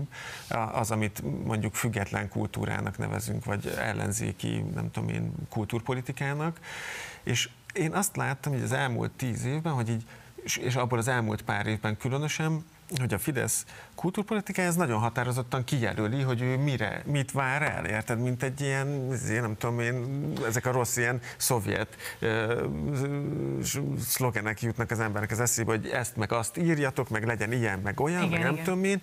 Persze ezt mindig letagadják, de utána mindig elmondják, hogy mégiscsak az a magyar író, aki így csinál, aki nem így csinál, az nem, magyar, nem igazi magyar író, de mi nem mondjuk meg, hogy mit csinál, de azért jó lenne, hogyha ezt írned, meg nem tudom. Tehát, hogy itt is van egy ilyen, hogy folyamatosan egy, egyfajta eszmélyiségnek a súlykolás, ami valami fajta politikai célra felhasználható. Szerintem már az egy nagyon jó dolog lenne, hogyha a kultúrában nem lenne eszmélység. Az már egy másik kérdés, hogy majd kezdjük el, hogy oké, okay, legyen ilyen, jöjjön be minden, ahogyan tud, de hogy ne legyen egy ilyen kijelölt úgy. Hát Tehát, igen, hogyha lesz egy ellenzéki kormány, az ne jelölje már ki, hogy Jó, a feltételeket biztosítja. Akkor végképp a piaci folyamatok fognak dominálni, akkor végképp a versenyképesség és a termelékenységi nem, szerintem, hogy mutatókban ez... bármilyen módon többlet eredményt felmutatni képesek fognak, akkor, akkor tényleg a csimbum cirkusz fog egyébként dominálni. Hát nem, szerintem ez nem, nem ilyen, mert hogyha pont amiről az előbb beszéltünk, hogyha vannak ezek a kis struktúrák, meg vannak Igen, ezek a szakmai struktúrák, csak ezeket kell vagy restaurálva vannak, vagy, új, vagy újra ki vannak találva és felépítve, akkor szerintem ezeket a, a piac, de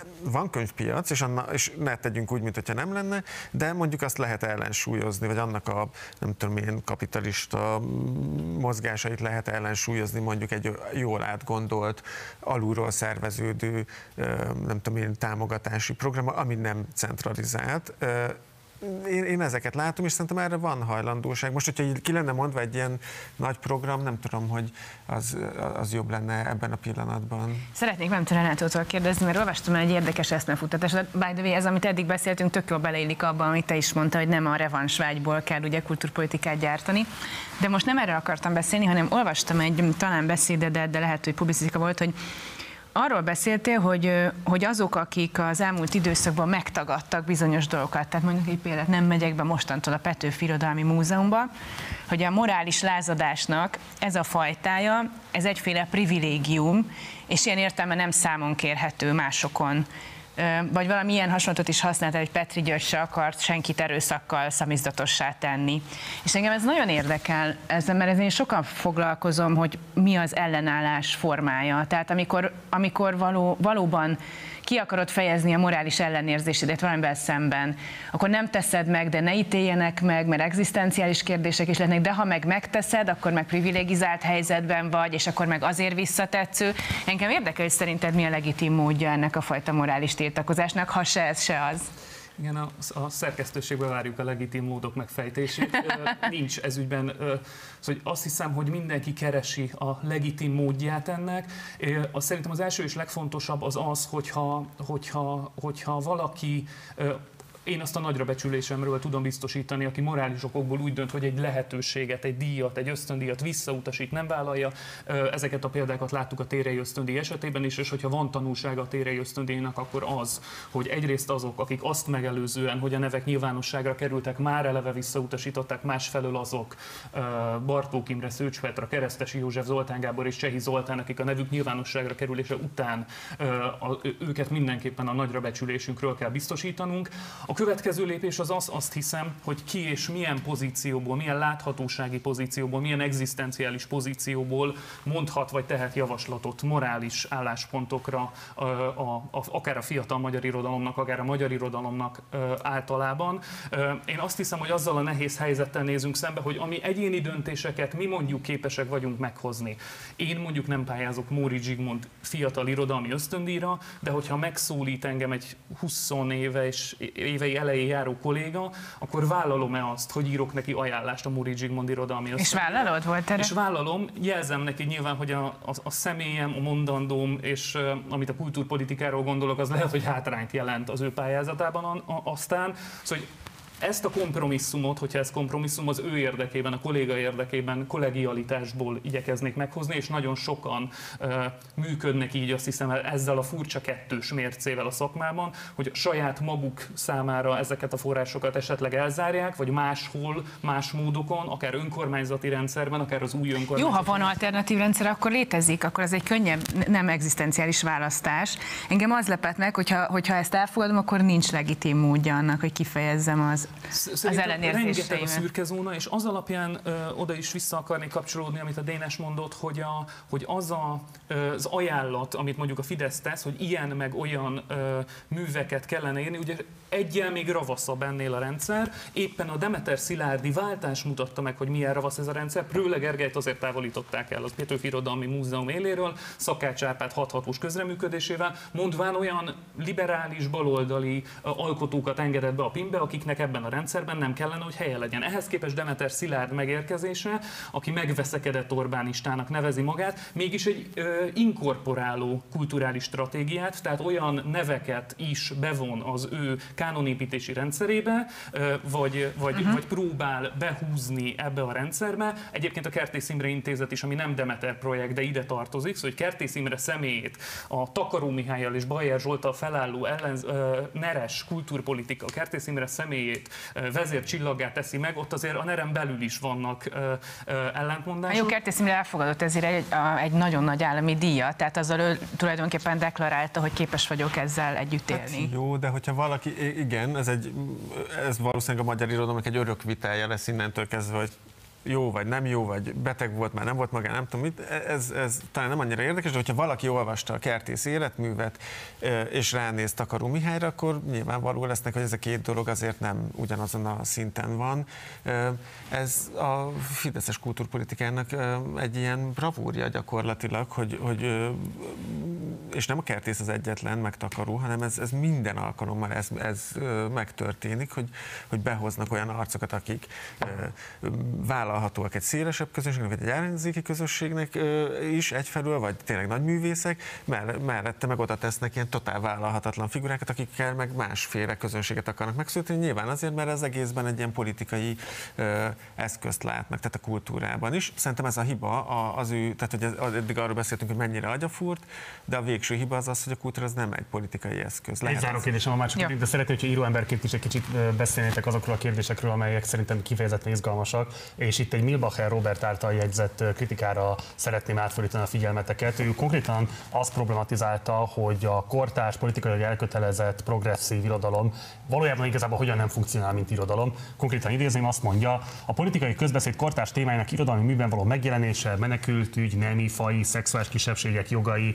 szegénység, klímaválság és így tovább. Szóval ezek nyomán manapság új fejlemény a balos gics, amely nem megteremti, hanem közvetítés illusztrálja a vizsgálat alá vett problémákat. Tulajdonképpen a balos gics meg sem próbálkozik azzal, hogy az irodalomnak valami fajta tudásteremtő funkciót tulajdonítson, hiszen alig elrejtett ideológikus célzata van, amely a politikai térben találja meg a maga kontextusát és egyben visszaigazolását. A kérdés az felétek, hogy mennyire érzitek relevánsnak ezt a kritikát, illetve ti magatok hogyan gondolkodtok erről a típusú gicsről. És akkor elsőként Dénes. Én? Én?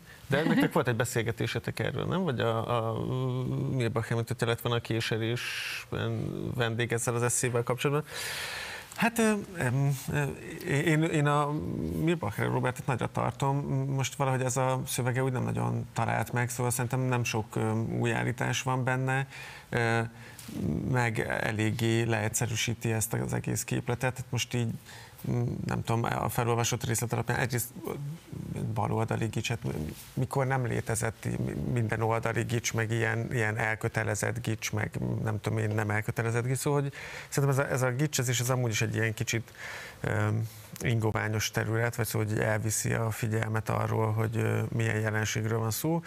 A, én ezt inkább egy ilyen nemzetközi kontextusban szerettem látni, vagy, vagy jobban látom ott. Uh, mondjuk én angol költészetet, tehát angol nyelvű költészetet, amerikait fordítok elég sokat, és a prózát is igyekszem követni, és ott azért nagyon látszik, hogy van egyfajta, amit mi így nem teljesen helytálló fogalommal, de egy több műfordító egymás közt ilyen identitás lírának szoktunk nevezni, és akkor e, ott így tényleg felmerül ez a, ez a kérdés meg az, hogy hogyan lehet ezt megközelíteni, de szerintem az a nézőpont, amiből a Milbacher ezt írt, az egy nagyon konzervatív nézőpont, irodalmi értelemben, nem politikailag, vagy esztétikai értelemben, és és nem látom azt, hogy ennek a nézőpontnak lennének eszközei arra, hogy akár a jogos kritikáját pontosan megfogalmazza ezzel kapcsolatban, mert valóban nagyon zavarba ejtő tud ez lenni. Most mondok egy példát hogyan írja el, egy megtörtént esetet mondok, felkértek egy kortás irodalommal foglalkozó írót, egyébként mindegy engem, hogy írjak egy kritikát a, az Emma Gorman nevű amerikai költőnőnek arról a kötetéről, ami ugye azután jelent meg, hogy a Biden beavatásán ő elmondta uh-huh. ezt a dombra felmenős nagy versét, és akkor Ezt aztán lefordították magyarországi roma fiatalok, hogyha jól értem. Most erről hogyan írsz kritikát? Szerintem jegyzem meg így a asztal alatt, ezek nagyon gyenge szövegek, amúgy irodalmi szempontból, de már ezzel én Egész magam is... Asztal fölött is nyugodt. E, e, elkezd, ezzel én is egy ilyen, hogy is mondjam, egy a konzervatív irodalmi nézőpontba helyezem magam egyből, tehát hogy ezeket a szövegeket egy olyan eszközkészlettel kezdem el értékelni, ami nem biztos, hogy arra van kitalálva, vagy arra alkalmas, hogy ezeket a szövegeket pontosan értékeljük vele, de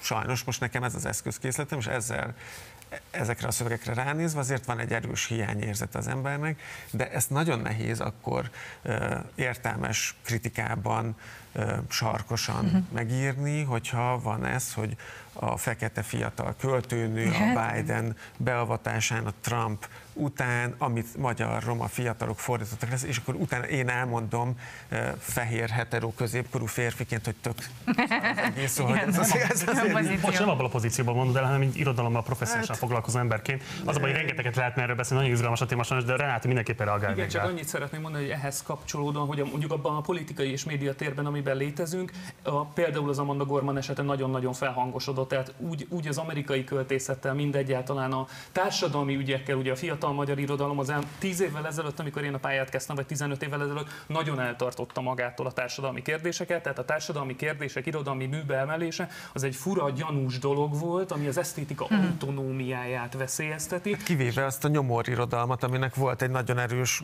hagyománya és kortás megvalósítás. Hmm. És a szegénység tematikák azok egyébként pont talán részben ennek az elmúlt 10-12 évünknek a hatására felerősödtek. Számomra az a kérdés, és ezt úgy a saját munkáimban munkámban, mind az olvasmányélményeimben igyekszem érvényesíteni, hogy a korszaknak és a közérzetnek az a tapasztalat, amivel szembenézünk egy irodalmi mű születésekor. Minden irodalmi mű az itt és mostban ö, találkozik velünk. Egyfelől a korszaknak és a közérzetnek ez az élessége, másfelől a művészi konstrukciónak az eszköztára, képes azt a társadalmi ügyet a gesztusnál ö, ö, jobban fordítani, valódi irodalmi művé fordítani, és akkor ebben az ügyben is a Kertész Imre lehet a példa és a Sorstalanság című regény. A Kertész azt mondja, hogy neki kellett kitalálni a Auschwitzot, és a nyelvnek és a kompozíciónak a varázslatával született meg ez a regény, tehát hogy nem tisztán memoárt, nem egy orálhisztorit olvasunk, nem az Anna Frank naplóját olvassuk, hanem egy irodalmi művet, ami művészi konstrukcióként van megdolgozva, noha személyes önéletrajzi tapasztalatból. Hát azért sokan lesznek bajban, a Kertész Imre a,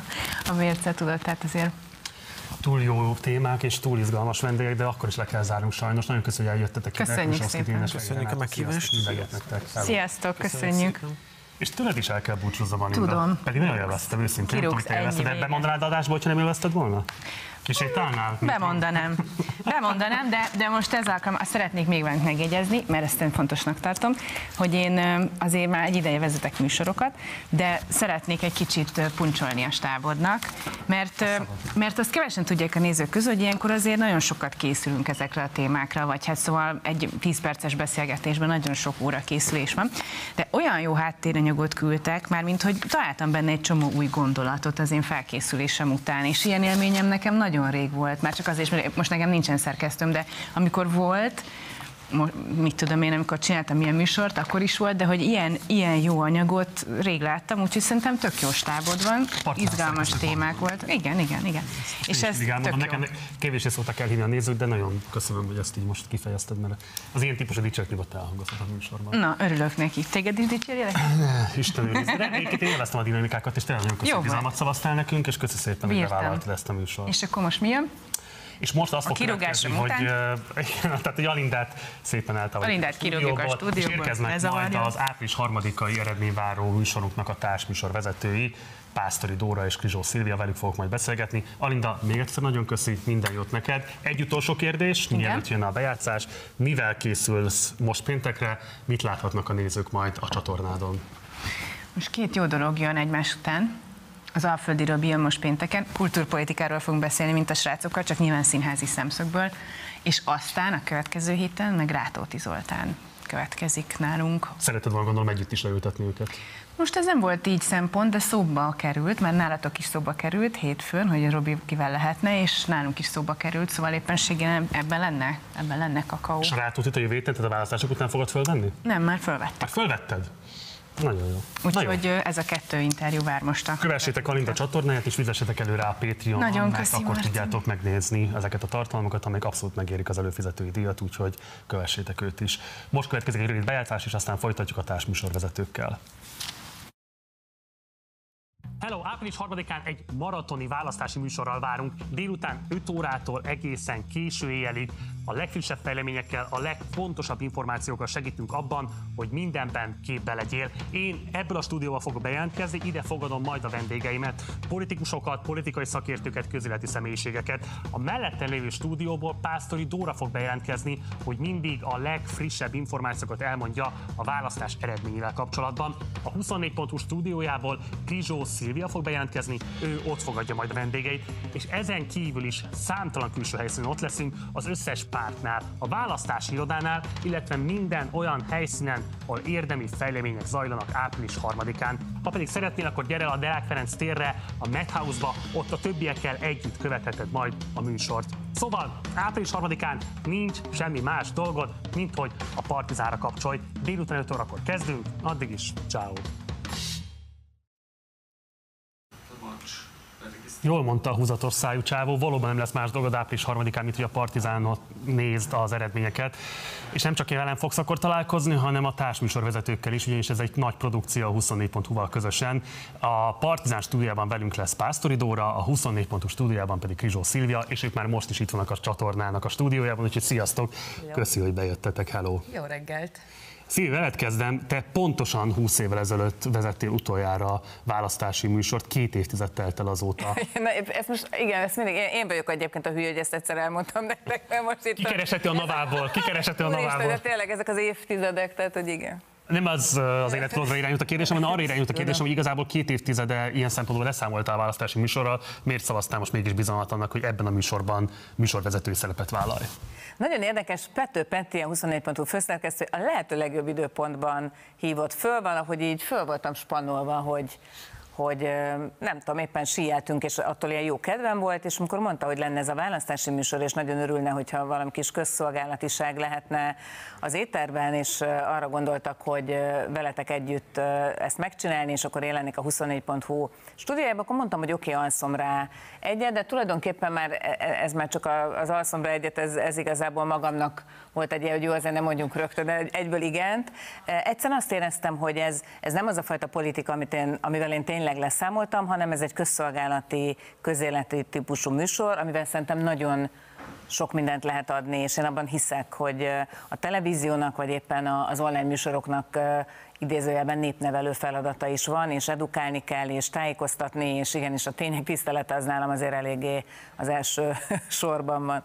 Dóra, te ugye sportkommentátorként is dolgoztál, publicisztikák szerzőjeként újságíró munkát is végeztél már, tehát abszolút nem ismeretlen számodra a média munka. Mennyivel ez mégis újszerű az a feladat, amivel fogsz készülni április harmadikán, és mondd a nézőtök, igazából mi is lesz majd ez a feladatkör? Hát én azt hiszem, hogy azért én vagyok itt a legtapasztalatlanabb ebben a, ezen a területen, mert valóban dolgoztam az Eurosportnál, és van, voltak médiamunkáim, de egy ideje azért én Angliában már teljesen más irányban dolgozom. Gyakorlatilag egy medenceparton kiabálok különböző korú gyermekekkel azt, hogy éppen mit csináljanak a medencében. Ugye én leszek az, aki megpróbálja a lehetőleg objektívebben és érthetőbben, közérthetőbben az eredményeket szolgáltatni, amiről majd ti itt próbáltok elemezni, beszélgetni, illetve lesznek majd választási kisokosaink is, még az eredmények beérkezése előtt, ahol egy picit átbeszéljük a magyar választási rendszert, azokat a körzeteket, amiket valószínűleg sűrűbben fogunk látni majd az este folyamán, hiszen azokra a körzetekre mondják az elemzők, a közvéleménykutatók, hogy ott törhet el a választás kimenetele. Úgyhogy nagyon izgulok, megmondom őszintén, azért nekem ez egy nagyon ismeretlen terep.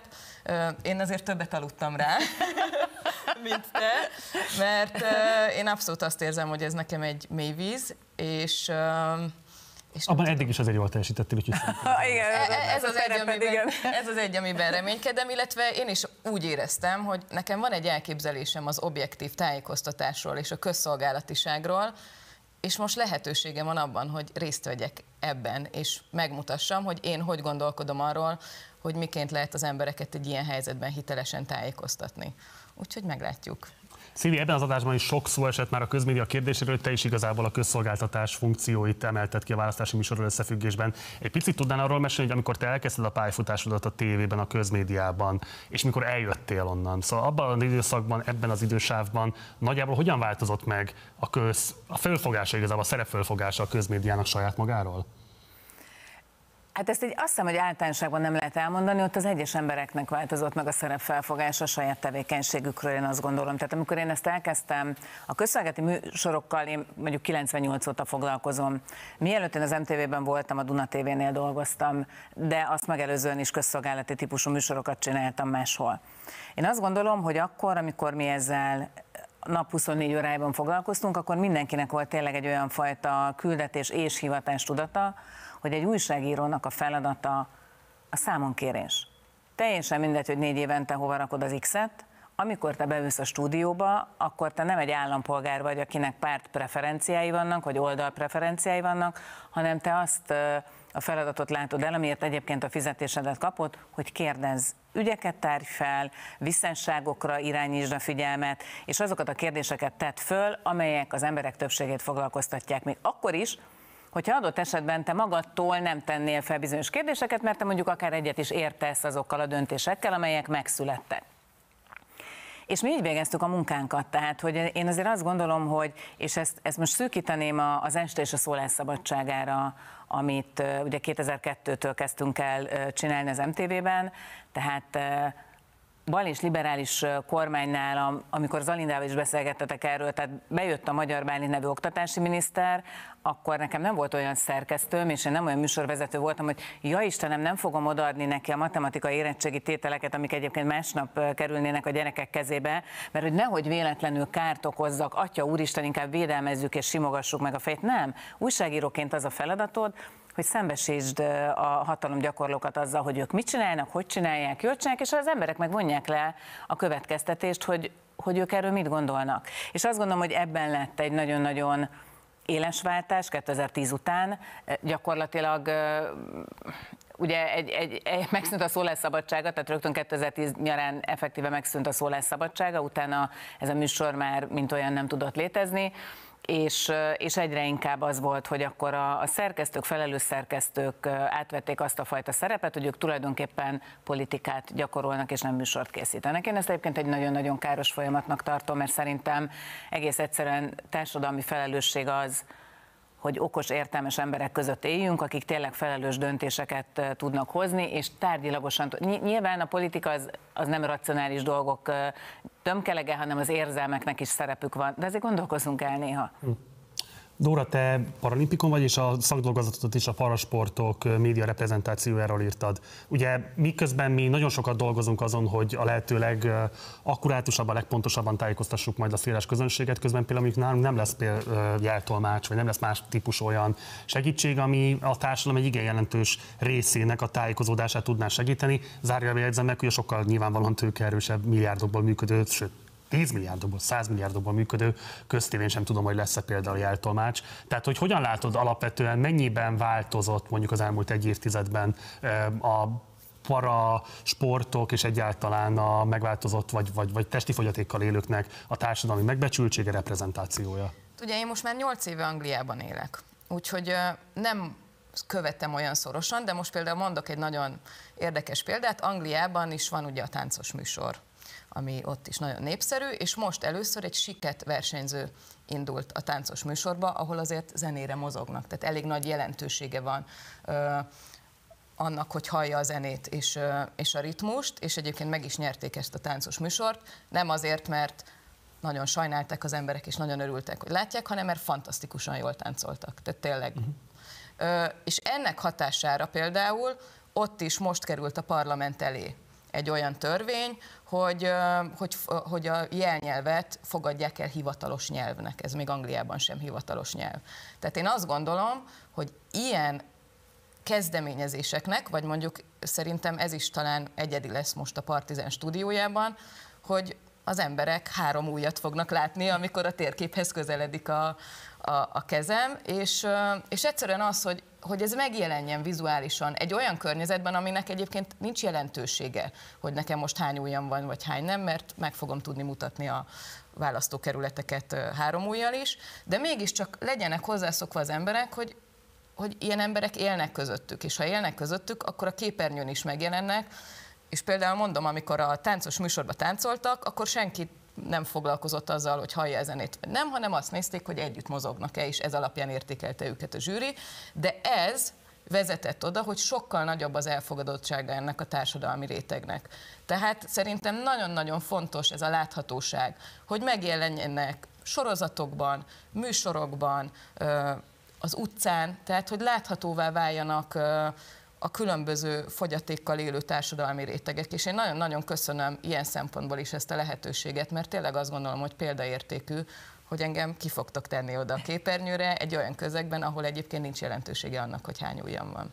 Ezek itt egy fontos kérdés, mert ezen mi is dilemmáztunk, mert szerintem ez, tehát én egyetértek veled, amit mondasz, de közben meg egy nagyon érzékeny kérdés is, hogy mondjuk lehet-e ezt ilyen teljesen nyíltan és transzparensen mondani, hogy igen, itt részben az is egy szempont volt, hogy ezzel is erősítsük mondjuk a sparasportolóknak, vagy a testi fogyatékkal élőknek a társadalmi megbecsültségét, reprezentációját, illetve normalizáljuk azt a látványt, hogy vannak ilyen emberek, és ez teljesen normális dolog, hogy de ez ilyen szempontból rád ró egy többlet felelősséget, ezzel hogyan küzdesz meg, van amikor ez számodra terhes, van amikor amikor kifejezetten adott esetben sérelmezed is, hogy ezzel azonosítanak téged. Tehát hogy mi a viszony igazából ehhez?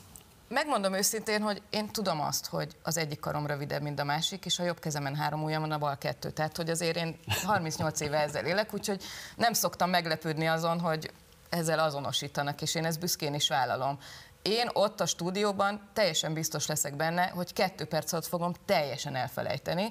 Úgyhogy ha esetleg azt mondom, hogy 5 százalék, akkor azt majd te fogod kiavítani, hogy az akkor én arra gondoltam, de hármat mutattam, ilyen előfordult velem.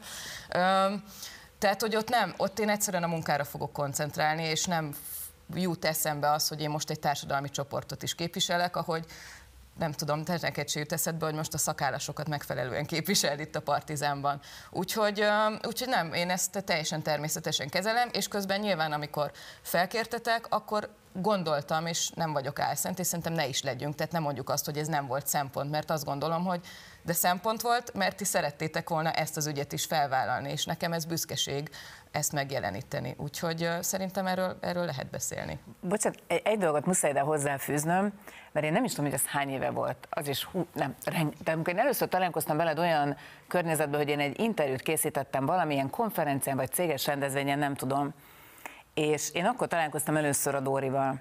És emlékszem, hogy számomra ez egy olyan hatalmas felismerés volt, ahogy elmondtad azt, hogy igazából te hálás vagy a sorsnak, hogy kevesebb újjal születtél, mint az átlag, mert hogy ennek is köszönheted, hogy te olimpiát tudtál nyerni. És most is kiráz egyébként a hidegettől, mert soha, tehát hogy, hogy, hogy soha, tehát hogy én bennem korábban az volt, hogy jaj, szegény, de hogy ő belül nem ezt, tehát ahogy ezt úgy elmondtad, és egyszerűen csillogó szemmel, egészen más, máshogy kezdtem el ezt. Igen, és például azt gondolom, hogy lehet, hogy hogy én most egy kicsit ezért is ülök itt, és volt 20 másik ember, és ilyen szempontból engem ért egy picit pozitív diszkrimináció most, és előfordulhat ilyen is, de azért nyilvánvalóan most vagyok először ilyen helyzetben, tehát azért 38 évig nem az volt, hogy kínálgattak az ilyen-olyan szerepekkel, és akkor válogathattam, hogy melyiket utasítsam vissza, vagy nem. És azért mégiscsak én vagyok az első, és nagyon-nagyon sokan élnek, és biztos, hogy nagyon-nagyon sok tehetséges, végtaghiányos van, aki szintén mondjuk nagyon jól szerepelne képernyőn, vagy egy színdarabban, de mondjuk meg se fordul a fejébe egy színművészetire felvételizni, mert azt mondja, hogy hát én nagyon kilógok a, boxból, úgyhogy engem oda biztos, hogy nem fognak felmenni. Úgyhogy én remélem, hogy ennek lesz egy olyan üzenete is, hogy de lehetséges, és tényleg, ha valaki azt érzi, hogy valamiben jó, vagy tehetséges, vagy az érdekli, mert én végig azért választottam ezt a szakmát, mert egy elképesztően kíváncsi ember vagyok, akkor érdemes elindulni az úton, mert most már fejlődünk ebben az irányban. Szilvi, nagyon sokan úgy beszélnek a te képernyős újraérkezésedről, mint egyfajta comebackről, és egyébként valóban annak ellenére, hogy nyilvánvalóan vezettél azután is talk show hogy leléptél a köztévéből, és egyébként mostanában inkább talán trénerként tudnak mm. látni, de van podcastod is, tehát nem igaz, hogy újságíró munkát nem végzel. De tény is való, hogy igazából a politikai újságírástól te elköszöntél. Mit gondolsz, fogsz te még egyébként politikai újságírással foglalkozni, hiszen nyilvánvalóan egy meghatározó alakja volt a 2000-es évek politikai videós vagy tévés újságírói körének. Most nem csak a Magyar Bálint interjút érdemes itt említeni, hanem most ugye újabb életre kelt egy legendás interjú Orbán Viktorral is. Tehát, hogy hogyan látod, érdekele még ezt téged egyáltalán? Lesz-e bármilyen módon neked ehhez még közöd, vagy ez most csak egy egyszerű kirándulás? Egyszerű kirándulásnak gondolom, és persze közhelyesnek hangzik, hogy soha nem mondta, hogy soha, de az én esetemben azt gondolom, hogy az, hogy közéleti műsort még csinálnék, az, azt mondjuk nem zárnám ki. Az említett podcast is gyakorlatilag közéleti tartalom, gazdasági témákról beszélek, vagy éppen oktatásról a jövő viszonylatában. Ebben a podcastban nagyon fontos gondolatokat való üzletemberekkel, tudósokkal, de egyszerűen az a, az a fajta munka, amit mondjuk te csinálsz, hogy nap mint nap azzal kelljek és feküdjek, hogy ki mit mondott arra, másik mit reagált, hogy én arról mit gondolok, hogy, hogy ettől indulatba jövök, attól még nagyobb indulatba jövök, szóval én azt érzem, hogy, hogy ezen túl vagyok, nem akarok már minden nap indulatba jönni, és ami szerintem annó... De ezt időben élvezted? Mert akkor nem jöttem indulatba. Tehát, Aha. hogy volt érdekes dolog, hogy, hogy akkor egyszerűen ugyanaz a fajta kíváncsiság hajtott, az igazság feltárása, az ügyek kutatása és megmutatása, és és nem jöttem, felháborítottak dolgok, de nem, nem voltam napi indulatban. Most már, amit zajlik Magyarországon, az olyan szinten hoz indulatba, hogy egyszerűen az a fajta objektivitás, amire én mindig törekedtem, az azt gondolom, hogy már nem nagyon tudna megjelenni, és akkor Bocs, meg nem szabad a politikai csinálni. vagy közéleti környezet változott meg radikálisan, és ezzel nem tudsz már semmilyen én módon igen, mert én pont azt érzem, igen, én azt érzem, hogy, hogy ma Magyarországon az történik évek óta, hogy akiknek valódi kérdéseket lehetne föltenni, azoknak ezeket a kérdéseket nem lehet föltenni, mert nem hajlandóak válaszolni, meg se jelennek. De ha ez változna, akkor lehet, hogy a te attitűdöd is változna? Nem fog változni, tehát hogy én nem feltételezem, hogy ez változna, Nem. tehát hogy... Mindig. Én, Már abban, én mert, mert az, az attitűdben, tehát hogy, hogy hát figyelj, igen, lehet, hogy hogy egyszer majd nem tudom 5-10-15 év múlva, de amikor már hamut is mamunak fogom mondani, akkor biztos, hogy nem érem gondoltak elsőként mindenkinek itt a helye. A... Záró kérdés a Dórához egy friss hír a tenapi napról, ugye, hogy a Magyar Úszó Szövetség elismerte Szilágyi Liliana igazat mondott apjáról, Szilágyi Zoltánnak az abuzív viselkedéséről. Ez mennyiben mér ki a te megítélésed szerint, és várhatjuk-e azt, hogy ez ténylegesen egy jelentős változást fog behozni a, úgy az úszósport történetében, mint egyébként általában véve a versenysportok világában? Én nagyon-nagyon remélem, hogy van előrelépés, és lesz előrelépés, és nagyon-nagyon üdvözlöm ezt a döntést. Azt gondolom, hogy ez Liliana számára is egy elképesztően fontos visszajelzés, és remélhetőleg szélesebb körben, ha azt vesszük, hogy az áldozatok számára, hogy igenis van olyan pont, amikor ki tudják mondani, hogy igazat mondtál, hogy tényleg áldozat vagy, és nem kérdőjelezik meg azt, amit mondtál. Úgyhogy én remélem, hogy ez erőt ad másoknak is, akik hasonló helyzetben vannak, hogy próbáljanak változtatni, hogy próbáljanak kilépni a bántalmazó helyzetből, és, és hogy van támogatás. Úgyhogy, úgyhogy nagyon-nagyon remélem. Én azért látok fejlődést az úszósportban, ugye ez egy sokkal komplexebb ügy, hiszen itt egy családon belüli erőszak, és nyilván az úszósport, hiszen az úszásban vettek részt ő is és a testvére is, ezért oda is kihatott, de, de én azért, azért látom azt, hogy, hogy egy picit elkezd tisztulni a sport is, és nem férnek bele olyan abúzív viselkedések, amik mondjuk 20-30 éve belefértek. És ez, ez megint csak ilyen azért 20-30 éve nem volt, hogy felállítanak egy bizottságot, az vizsgálódik, és annak egy olyan eredménye lesz, ami védi az áldozatot. És akkor a legvégén ismételjük még egyszer a nézőink kedvéért, hogy pontosan mivel is készültök április harmadikán, milyen szerepben láthatnak majd titeket a képernyőn. Ezért én, ezért én szereted. A 24.hu stúdióban fogok ülni, remélhetőleg néha fogok tudni veled beszélgetni, át fogunk szólni egymáshoz a stúdiókon keresztül. Elemzők jönnek, művészekkel fogok beszélgetni, próbáljuk egyrészt átbeszélni azt, hogy mi vezethet majd a, ugye nem tudjuk, hogy milyen eredmények lesznek, azt se tudjuk, hogy ezek az eredmények mikor fognak megjelenni, azért négy évvel ezelőtt, tehát hogy éjszaka, tehát sok kávét kell inni, az biztos. De hogy, hogy arra törekszünk majd a 24.hu-ban, a szerkesztőségben, hogy, hogy minél érdekesebb és minél több szempontból nézzünk rá a kampányra, nézzünk rá a választókerületekre, nézzük meg azt, hogy egyébként milyen tapasztalatokat lehet leszűrni a mostani kampányból, az azt megelőző négy évvel ezelőtti kampányból. Aztán nyilván az eredményeket érdemes lesz majd elemezni abból a szempontból, hogy vajon mi vezethetett. Nem csak egyes választókerületeknél a, a győztes miben létéhez, hanem egyáltalán majd a, a választások kimenetele kapcsán.